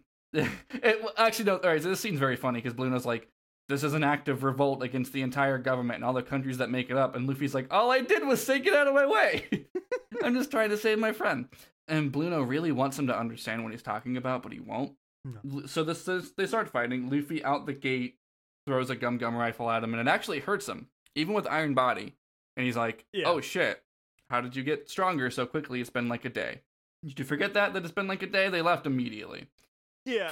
It's all, it hasn't been very long. No, no, it is not. And they established it's the middle of the night, so it's probably like literally been hours. So that's whack. Blueno uses his like very quick, like it's instant transmission or whatever. They my subtitles call it shave when he. That's what mine do Okay, too. yeah. So when they move super quickly from one point to another, um, which is like super quick. It's it's not the like the Kinpo moon kick step or whatever, which is like similar because it's kicking. Um, but so he does the shave attack movement technique, and Luffy manages to like track him and hit him anyway, which is Yeah. like goddamn. Uh, and Luffy's basically saying, "I don't give a shit about government. I just want to save my friend. Fuck you." Yeah. Luffy doesn't really have a concept of uh, the severity of what he's doing. Yeah, no, he does not. He fucking authority, and I, I maybe that's why the pirate life is right for him. He doesn't get it. One hundred percent. Yeah. Um, and that's you know it's fine. Fucking anarchist, arrow ace Luffy, so good. Yep. Antifa. Luffy Luffy has uh good morals um in this world. Uh so this next episode 271 starts with Gomorrah moving on and we cut back to Kokoro who calls on the snail and tells Nami uh that she forgot to tell her that when she gets to that courthouse it has two towers on the side and they have switches for the drawbridges and that's the only way they can get from the courthouse to the tower there's a big gap between them which we've seen a hundred times and never talked about. Yeah. we never it probably hasn't come up because luffy can just fucking rocket that. Anyway. Luffy was about to, and then he got interrupted by Blueno. yeah. That yeah that was his next step it's just well gotta go again. Also chimney mentions that uh she saw luffy on top of the courthouse already there. Meanwhile gomorrah starts to take some hits and there's uh a new type of marine here that have big balls and chains i don't think they're ever named Um. they just have guilty They- written on their arms so i started calling them guilty gears they uh. It's a couple episodes later when they become a little bit more involved with like face to face with the One Piece crew. I think Baskerville implies that they're the jury. Oh, interesting. They just Yeah. have a bunch of big balls and chains. Yep. And they yeah, and they just say guilty. So that makes sense. That tracks. Yep. Um, if you're here, you're guilty. The the bad Olive Garden. uh, uh. Anyways, yeah. So that happens, and back by Rocket Man, we see Kokoro react to some big quaking, and it's because the Giants are standing up. They're making their way downtown. Faces past, they're homebound or whatever, and the guards start. To, the Marines start to cheer for this, and Paulie's like, "Ah, fuck! If they're back up, I'm just, I'm done, dude. I ain't got it in me." But when the Giants like wind back their attack, they start to say like, before we can celebrate our bosses being alive and before we can grieve over the 50 years we lost, we're gonna take out some fucking anger. And they fuck those Marines up, and we see like Soga, Yeah. Sogeking is on Kashi's shoulder, and it's like, fuck yeah, fuck him up, hell yeah, I liked it. I think it was one like he was explaining uh when he was talking about him with uh, Elbaf and stuff that he said, "What do you know about Elbaf? You're from the land of the snipers." very very close with the Elbaf. You just don't know. exactly. A lot has happened in the last 50 years. and and while while all this is going on, we that's when we get that's when it switches to um Franky and Robin sitting together Mhm. and Franky's like, "Hey, you're very lucky to have these people in your life like this." I think it's before we forgot to mention the scene where she starts. Yeah, it's one who's explaining the bit. Uh, Spandam was telling that. Yeah, we basically just lied to you. She cried, and a t- single tear falls out, and as it's falling, we get a flash of every single straw hat before Yes. it hits the ground. But it's, It's a lot. things are rough. Things are there's a lot to feel right now. I think there's like a it, it reads kind of as a joke where Franky says, you know, I'm kind of jealous that like my family isn't also doing this for me right now. Um, Yeah. which obviously we know is not the case. So yeah, that scene and then we cut to some devil fruits about to get eaten and we flash back actually to where they're given to Kaku and Kalifa. And Jabra says some shit. She's like, really they taste stupid. bad. Don't do it. Yeah. He's like, they taste bad, and like it's they're called devils because they have devils in them. And every time I go near one, it makes it makes me like explode or some shit. And, yeah, and Blueno's like you you buffoon. that's they did a w- weird exposition there with the devil fruits where They explain a really important thing about them actually that I don't think we've ever brought up. yeah, Um, how if you eat two, You you die. explode. Yeah. you die, and they have a neat reason behind it is because it's like greedy people get what's coming to them. If you do Yeah. stuff like that, people are too greedy for power, which could also be foreshadowing for Spandam. I uh I I it, it, it's interesting to say that because I think a human body can't handle that is just like is more than enough. but like Yeah. to to add to like oh yeah it's like greed. Um yeah and it's I don't know. The the combination of Jabra saying like oh when I get near when I'm gonna explode and it's like actually they're the only reason people say that is because like you can't have two. Um is is like it's a very good conversation. Uh, and a, um, an important thing that I, I literally don't think has come up once yet is that you can't have two devil fruits. Yeah. Um, I just don't think it's like who's gonna find two, you know? That's part of it, yeah. But in, in a realistic way, that that would be terrifying for your body. Wouldn't be able to handle being able to turn into rubber and also make like lightning or something. Yeah, God, Like can you imagine? too much going through your system. Yeah, it's it's way too much, and like so many of them, like it, it's hard to imagine. Uh, like you basically couldn't pair Logia or Zone together. Yeah, like feasibly. um, may- well, Yeah. maybe a Logia and a Zone, but like not both for damn sure. Like Yeah. or like two Logias or two Zones. Like there's there's so much possibility of less like you. It's unfeasible even if a a human could survive it. Anyways, uh, in the present, we see them going to eat it, and Jabra's still being a fuck ass about it. like it tastes so bad, it tastes like shit, shit. I tell you. that response is like, I'm curious. hmm Yeah, and I don't think we see them eat it quite yet, but we cut back to the fight with Blueno and Luffy. He starts to use his door door fruit some more to, to maneuver, and he also turns Luffy's face into a door for a little bit. Fucking terrifying, like body horror, basically. Yeah, and he says like you can open things that are like meant to be closed or something like that. I mean, yeah, I, I think that's just a poetic way to say like I can make a door out of anything. Yeah, but yeah, like going through like, oh, I'm gonna make a door in the floor real quick and then pop up somewhere else and then uh make your face a door for a minute. Um and he that's the thing, he goes under he goes down and then he like makes two doors under Luffy's feet and pulls him down to like get him stuck. yeah. And then he does a tempest kick, which and then there's just a big hole in the ground for a while. And we also they're about to get off of Gomorrah, who's been taking a lot of hits, and Gomorrah yells, and then Chopper translates it of not don't get off yet. He's he's still going. And then that's exactly where the next episode picks off, where he charges on, thinking about how much he loves Franky, uh, much like how I get through my hard days. And there's like a building in the way, but Zor- Zoro and Sanji like blast it out of the way. Gomorrah um, he keeps going and he gets to the courthouse and collapses, and he did it. My special boy, he made it. I'm so proud. He seems pretty much done for though. Yeah, there's they they don't have these giant uh seahorse things to help him out now, and it's very sad because um he ma- fulfilled his promise, but Yeah. they they they made us attach them and immediately ripped them away from us. Yeah, no, it's pretty pretty uh whiplash experience. In in a very frustrating scene that happens next, we see Spandam uh lamenting this golden transponder snail with a button on it, uh, and how he could summon Buster Call with just a a little push. And I wrote down that it's a good thing that this guy who regularly spills hot drinks on himself has it just in his hands Yeah, and is trusted with it. We also see Robin thinking of Buster Call in the other room, and someone rushes in to get Spandam, and he like freaks out, and he's like, "I almost hit the button. Can you imagine what would have happened if I accidentally hit this button? Fuck! God damn!"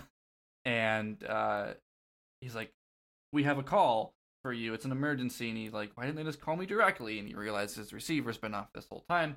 Um, and he's like, "Well, I know what this call's about." And he's like this huge cocky idiot.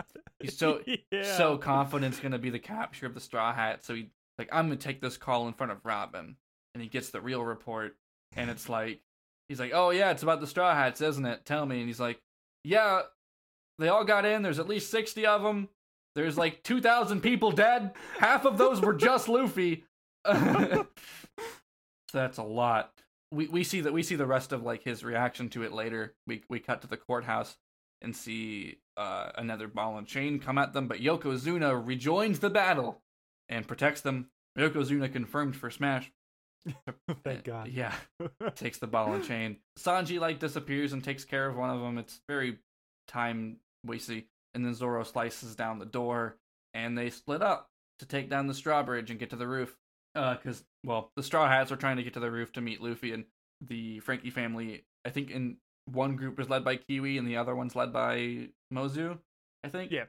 Yeah, they're going up the towers to hit those switches, and we see very little of it. But it's just like every now and then we'll check in and be reminded that they are having it's difficult.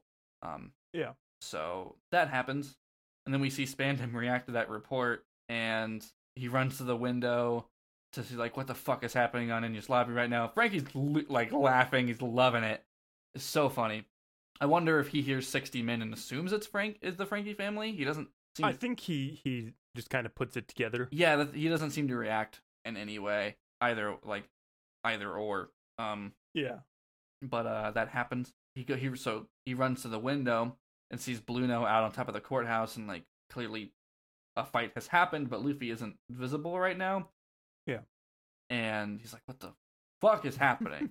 God damn, I am so incompetent. Jesus Christ!" Um, and then we see Luffy hop back out. Uh, he's fine, and they fight some more. But Luffy decides he needs something new. He needs to bring something new to the table to beat to beat Blueno, and he uh, he gets into this what is now an iconic pose with his fist on the ground, legs outspread, currently on the shirt that I'm wearing. Um, thank you, Uniqlo. Shout out to Uniqlo, shown in Jump Line. He decided he needed to develop something stronger when he fought Aokiji because Aokiji is very fucking strong. So he Yeah. uses his rubber legs as a pump to pump his blood up and speed up his blood flow so he can move Yeah. quicker and use more energy at once. It's fucking awesome.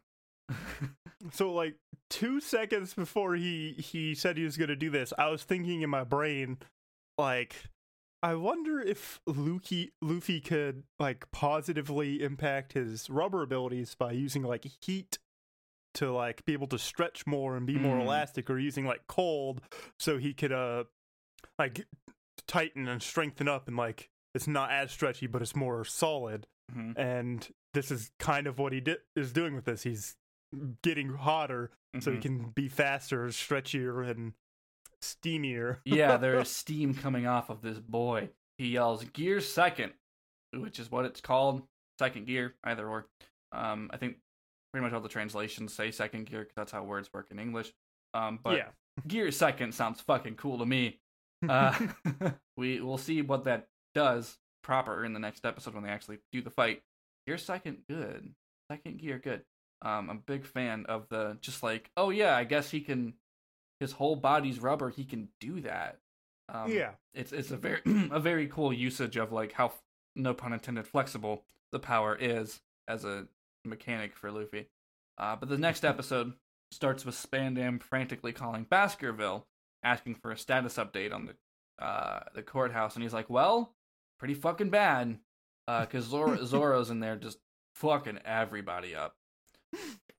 It takes out like everybody with one move. Sanji charges in, but by he's to clear the way for Nami, but by then everybody's already defeated. Zoro starts to go the wrong way, but Chopper catches it and makes a very good joke about how maybe I can make some medicine for hopelessness. yeah. Fucking drag him. Uh, and Baskerville goes to attack them and stop them, but he Zoro's like, "I'll take care of it," and then the Franky family's like, "No, we'll take care of it," and they do. They drag him, Yeah. drag him down, and then they all go upstairs and pretty much immediately get separated. Yeah. That Luffy fight, though, how do you feel about second gear? it's cool. Yeah, Though I'm very bad at how the fight ends. yeah. Well, yeah. So we'll we'll talk about it when we get there. Okay. So he does that awesome. That I love the pose for how uh, he starts gear second, and he uses his first jet pistol, and he like sort of like takes the stance with his arm back and just like an open palm, not even like stretched back from momentum. He's just like holding it normally, and Blueno's like, "Are you aiming? What are you gonna do?" And he's like, he starts to run at Luffy, and he says, "Jet pistol." and does it, and it's just like instantaneously he is fucked up. Like he launches Yeah. Luno back and does a lot of damage. He doesn't have time to use the iron body, which is a, a very important detail about this fight, I would say, and why it happens so quickly. When Blueno's like, "Oh fuck," and he looks up, Lu- Luffy's not even there, and he just like appears next to him, hits him again, and like the movement is so goddamn fast and really fun to watch. Um, him just Yeah. decimate Blueno, and he escapes into like a door dimension for a little bit and he remarks about like that has to be the shave. How does he learn to do that already? God damn. And later we hear luffy say i'm glad that i got to see you use that move. I realized you were just kicking the ground a bunch. Yeah. and it like sent you flying which is like so stupid but i love it. It, it, it, it vaguely makes sense. i don't even know if it does but i like it. It's, it's it makes me happy. Something about Luffy's using his like the way that this quote unquote second form of Luffy, it's not really that, but it might translate that way in a shonen tropey thing. yeah. The the way that that connects so in, intricately to his devil fruit makes it so much more interesting to me than like any Super Saiyan shit. and I love it in the way that like it an amplification of his rubber ability, not just he's better Yeah. at it now. It's it's more akin to uh is before Super Saiyan's a thing, uh the Kaioken ability, if you're Mm, familiar with that. I'm that. not. Ba- basically I've heard it a lot, what, but I don't. what what Kaioken it's what you've seen pictures of Goku and you're like, why is he red? But it looks Super Saiyan. That's what Kaioken is. Mm, And what it is is it's just like a quick amplification of the key. So it's a huge strain on the body, mhm, but it amplifies your speed and strength for a short amount of time. sure. And at one point there it, it could probably be applied to what Luffy's doing. Yeah, that that sounds point- pretty much verbatim what the goal of Gear Second is. It's just done through this rubber way. Yeah. But what like at one point there's a part where Goku's like trying to take it further and further and King Kai in the, in the other world is telling him if you do that your body is just going to like rip itself apart. It can't handle this much power surging through you. hmm So but if he was kind of made of I rubber, f- Yeah. if he took a, if he took a bite of gum gum, which Goku would, oh, he'd course. be able to withstand it. Mhm. Or when you're dead, uh pa- like limits like that don't matter in Dragon Ball, but Sure. Yeah, you can come back from the dead in Dragon Ball. Um, Yeah. Man, I can't wait to get to those crossover episodes. It's this is it's it's cool. This Yeah. I, I like this being able to amp up his ability, and it makes sense within like the stuff we've been presented with Devil Fruits is how you become stronger. Isn't just uh bullshit. I trained and now I'm stronger with it. It's learning how to innovate with that power. Yes, it is so much like battle logic. It is so much thinking about like Yeah. what are all the different implications of rubber or I can't think of another example. Um I can, but it's it's uh it's further ahead. Hmm. And we have I don't want to talk about it. Second gear is really good. Um I also just like the way a lot of it's presented is just like really satisfying to me. The instantaneous like jet pistol or uh he's about to use jet bazooka. I love how jet bazooka looks cuz he he holds his arms back like usual like as long as he can. But when he does it, like it instantaneously like he just snaps to his target, like whatever stops him. He just like a like so quick, just is like right in front of him, and it almost looks like he's smacking his opponent with himself. just like whips to it. He goes to do this jet bazooka, and Blueno, in an act of like, I'm a six powers master. There's no way he can be stronger than me. Is like, I'm gonna just take this with my strongest iron body, and he, Yeah. he does. He takes it, and um, uh, he it seems he, to work. Yeah, he's like still standing. And he has this like look on his face, and Luffy's like, "Damn, you guys are strong." Like, I guess I'll show you this next thing I was gonna do. yeah. I was like, I guess I'll show you Gear Three, and uh, Yeah. Blueno just falls down, and he's like, "Oh, yeah. okay, it's fine." Yeah. he got hit so hard he was like frozen Mhm. and then falls over. Yeah. And that's that's what upset me is, is like I get I get to see two. Gear, yeah, because he's. I think he. I think he goes long enough to say Gear like Gear Three or Third or whatever. Yeah. Um, yeah, it would be Gear Third. Notably, like the the redness, like the steam, like Gear Second clearly ends before he goes Yeah. to do three. I don't think he does them together. But yeah, so he clearly established like it's it's such a tease of like there is another level. This is to go even further beyond, and he Yep. doesn't get to use it because Blueno falls over, and it's it's it's good. Is that is that it? Just you're like Yeah. now like what the There's fuck like- is Gear Three? Yeah, they they they don't have any bullshit of like "Oh, there could be more, but he can take this even further. Luffy immediately knows he can. Yeah, he already yeah he already has another move planned. Yeah. which is so cool. Fucking gear third. All right, we'll get there. Yeah. eventually. He has it. We clearly now know he has another move in his arsenal we haven't seen, and it's not like gear second where he whips it out when it's relevant. Yeah. He has established this to us as the viewer. So Blueno's defeated, and it went by almost entirely in just the one episode. Yeah. Uh, and before this episode's over, uh, the we see the giants are coming up, and the courthouse is like uh getting fucked, and we we see that Zoro is lost by himself. Uh, Spandam is gonna take Robin and Franky to the Gates of Justice earlier, so Luffy has nothing to gain. And Kokoro laments how even if they fail and die and totally beef it, this is still a pretty historical moment because no one has done this before. Yeah. which Blueno also mentioned. And Luffy gets up on the edge of that courthouse and yells Robin's name, and she hears it. It is loud enough that her and Spandam and Franky hear it, and Franky's like, "Oh, he made it! He did it!" Franky's and oh, R- Luffy yells like, "We we're here, let's go, Yeah. gotcha." and then in our our last episode for today's episode, also the one I have the most notes for, um, I'm good. Good thing we like actually we joked about recording for three hours, and then like I set aside more time, and I'm kind of glad I did. This next episode starts with Spandam pissing himself like a baby, and he demands that uh, CP9 come and take out the Straw Hats. Now that he thinks that they might actually get there to him, and Franky, yeah, Franky is like, you need to accept their promise is broken to protect the Straw Hats, and you need to accept their help, and like get out of here, like they're here for you. And she's still very, very scared of the Buster call, and it's kind of conveyed that sh- she's like, oh, all I ever bring them is all I, all I will ever bring them or anyone is despair because she will always be this this wanted person. And like the links at which they have gone to get her this time like that won't go away. Like they will yeah. if anything they'll amp it up and like if buster call is now what's next? And it's a, a lot of her a lot of her stuff is sort of to be read into because she doesn't like talk about it. Yeah. but uh it's it definitely tracks like her her decisions that she makes. Um and franky says i'm gonna make sure you meet straw hat and we'll see what the fuck he means later it's a lot uh but first Um. Oh no, that's now.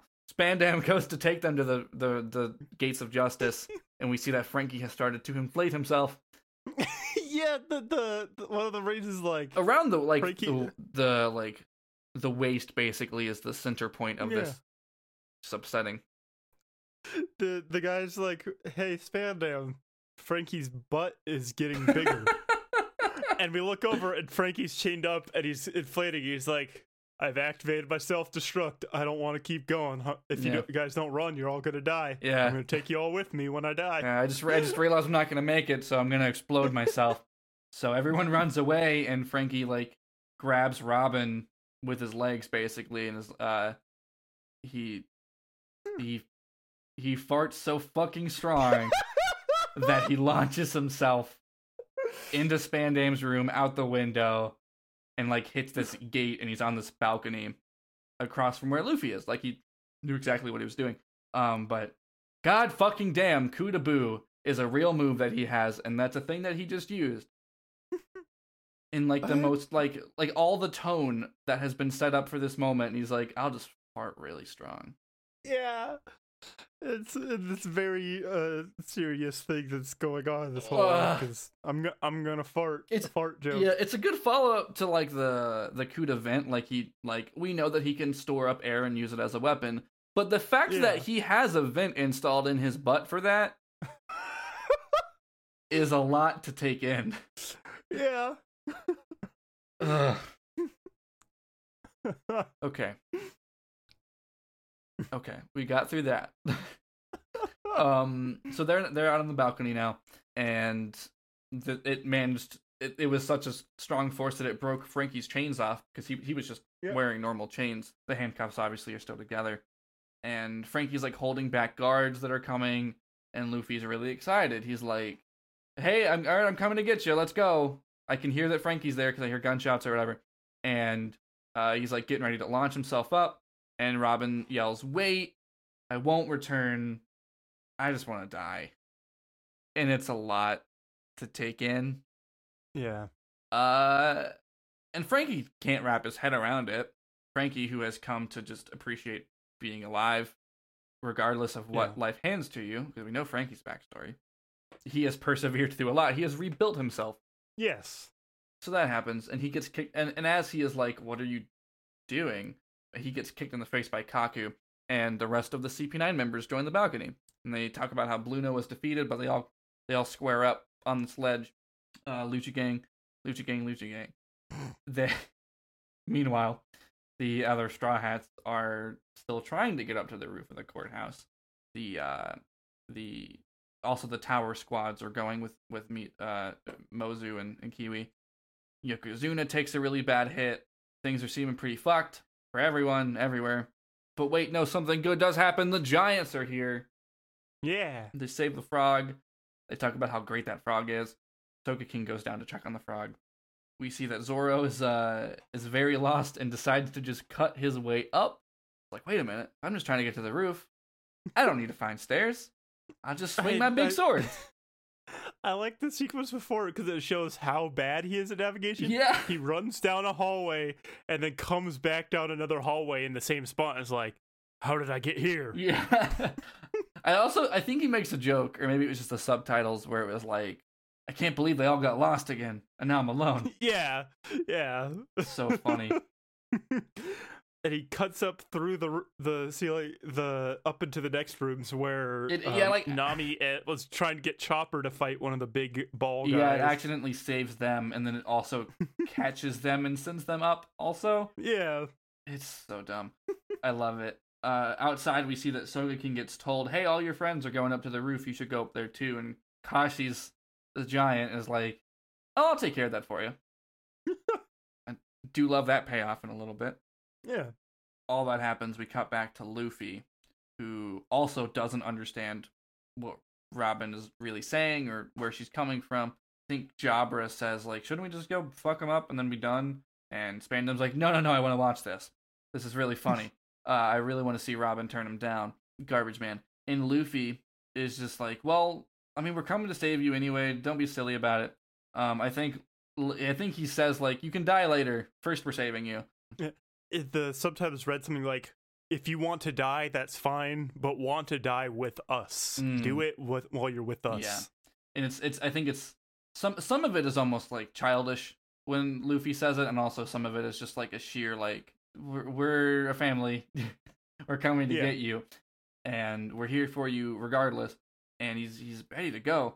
Um, but we see Zoro's attack come through the this the, like it's funny because it happens in the background like Luffy's just talking, and then this tornado attack that he does bursts through up with Nami and Chopper, and Luffy doesn't like he doesn't even notice it. He just continues to talk to Robin. Um, just a, Yeah. a, a good shot. So they come up, and Luffy's like, "We're gonna rescue you no matter what. Figure out dying later." Zoro climbs out after, and then Sanji kicks through the ceiling, uh, Yeah. and is like, "I made it." And he does a dab, and they uh all yell at each other, and he's like, um, "How did you get here first? And as they're yelling, in the background, we just see like Sogeking slowly enter the frame and continue Yeah. to ascend. and it's so fucking funny. it's such a good it's such a good visual gag. And they start to notice. It's like he's flying through the air like a real superhero. And it's like, I wonder if he's gonna land all right. I think it happens off screen. I think Luffy is like talking or something. No, I think it's CP9 members saying like, "Oh, they're gathering together," and we just hear it crash and him yelling Yeah. off screen. and they all yell their support at Robin about how they're there for her. She starts to cry a little bit. So do I. They all like stand up on this edge with Luffy, and it's like my it's like my favorite panel from the manga. My favorite scene of the whole show is them just like all lined up at the edge there, Yeah. and like cut to CP9 all lined up on their balcony, looking down yeah. and Robin's there, and uh, Luffy yells, "Just leave the rest to us," and then to be continued. I. This is such a good ending. Yeah, it's this place to stop too. oh, well, uh, I'm very excited for what could be coming. well okay. uh, yeah, it's it's it's a very I love that scene so much. I love the just the the downright like dir- just the direction of of those poses basically. Um, Yeah. good. There's a reason Enies Lobby is like almost everybody's favorite. Yeah. which is not to say like it peaks here and the rest of it's work because it's not true. yeah. It is Enies Lobby hits a lot of emotional beats Yeah. in a in a very quick row. So fuck. Um uh, do we have any closing thoughts? I feel like we talked about it a lot. Yeah, I've. I mean, all my closing thoughts would be for the end. So where we do that gag. Oh, So, okay, okay. Let's just jump into plugs. Yeah, yeah. If you skip plugs on this show, a lot of people skip plugs on podcasts. At the end of every episode, I ask Jory what they think's gonna happen next time. Uh, it's very good. Uh, so Yeah. at least like skip, skip the plugs, but catch that. Um, but yeah, where are you on the internet, Jory? uh, on Twitter as at no I'm Jory. I tweet about if I'm watching something, I'm tweeting about it. So if you want to hear my delightful insight more than once every five months, um, you can follow me on Twitter, and you'll see me tweeting about wrestling, or if I'm watching One Piece, my live thoughts, or if I'm watching a movie or something, or video games, or I'm funny too sometimes. whatever. Yeah, whatever it is going through your Yeah. head, just tweet about it. That's basically what Twitter is, is a t- stream of consciousness for me, Mhm. which is why it's not very intelligent if you ever look at my timeline. Jory has good tweets, everybody. uh, you can find me on Twitter at Ghost of Joe, Ghost of Jo. I haven't tweeted in a long ass time because I've been very busy, and it's just easier that way. But when I come back to Twitter, Yeah. I will be announcing stuff. I also might just be. I'm not sure. This episode might just come out the same week as all the stuff that I'm announcing, so I might already be back on Twitter by the time that this is like out. Um, Hmm. I don't know. If so, please go look at all the shit that I'm going to announce because it's like a a bunch of new shows and some other big stuff that uh, I could talk about yeah. now because Jory already knows about it. But I might I don't know when this episode's coming out. But regardless, stay the fuck tuned. Yeah. very exciting stuff. You can follow this show on Twitter at We Are Watching One or We Are Watching OP is the is the Twitter handle. Mhm. Um, I guess one of us will probably go tweet in like five minutes that we just did an episode because that's that's mostly what it's used for. And the occasional, if we think of a good One Piece joke, pop up there for it. Yeah, we've been having uh, Plaquus help us with the The shit posts. content on there. Yeah. Yeah. Shout out to Plakwas. We just kind of started talking about Plakwas on this show uh, out of nowhere. And if you don't listen to like the other shows in the Joe Cinematic Universe, Plakwas is just makes a lot of really good uh, memes and edits uh, that we have been retweeting over there. Because they also they also do that for Got It Memorized and Interstitial, which are my other shows. Um, Interstitial has been uh, doing some one shots, which you should listen to. They're good. Yeah. Uh, what the fuck else? I don't know. I've I've got my uh, my other my other podcast, the Casual Wrestling Fan Podcast, CWFP, where me and my friend Cam we watch wrestling and talk about it. Usually, it's we recap the week's worth of wrestling for you. So if you miss some or you want some hmm some uh, insight on that, uh, when this goes actually as we're recording today, the newest episode went up about the first all women's pay per view. If you think, wow, the people, two people who should be talking about that are two man children, we've got that covered for you. but it's all it's a lot of like just talking about what it could mean, predictions, hmm if there's like nice storytelling themes and fun jokes about about wrestling. Mm-hmm. Try not to be grumpy, mean assholes like a lot of people who like wrestling online. Yeah. So Yeah, no, good, good times to be had. Yeah. If I am, I don't know when this episode is going to come out because I don't know when I'm going to get the t- chance to edit it. These episodes are long. Stay tuned. There might be a promo for one of my new shows at the end of it. one of them, I don't know which, but I will say that two of the shows I am currently working on are music related. I'm very excited about them. Ooh. But yeah, lots of stuff in the works. I think that's all that there really is to plug. So, what's going to happen next time, Jory? I, I think the next sh- string of episodes are gonna be uh, a lot of uh, tur- shonen tournament arc style fighting of each person matched up with a Mm. CP9, and then also inters- interstitched with uh, Robin being like, "Damn, my life is fucked up." so we find out a little bit more Mhm. Because we did find out that she was that her island was the archaeology island, which convenient. Um, yeah, yeah, she, she, yeah, she came up in that sort of setting. Yeah, but it, that this is going to be a nice like just showdown one on one. And I also need to. Kn- I hope Kaku's first because they had a quick joke of it. Of people be like, "Oh, so what do you think?" He's like, "Shut up! I do think the power's cool. Leave me alone." so he's he's probably he's got something that's that's going to be worth the see worth Yeah. seeing. Hell yeah. Well, find out how much of that's true, Oh, and like yeah, we'll probably release another episode this year. Uh, yeah, that's that's that's the Yeah. goal. our, our goal is like once a month or so. It's just sometimes those Yeah. months are busy. Um, Yeah. but yeah. Until then, to, To be be continued.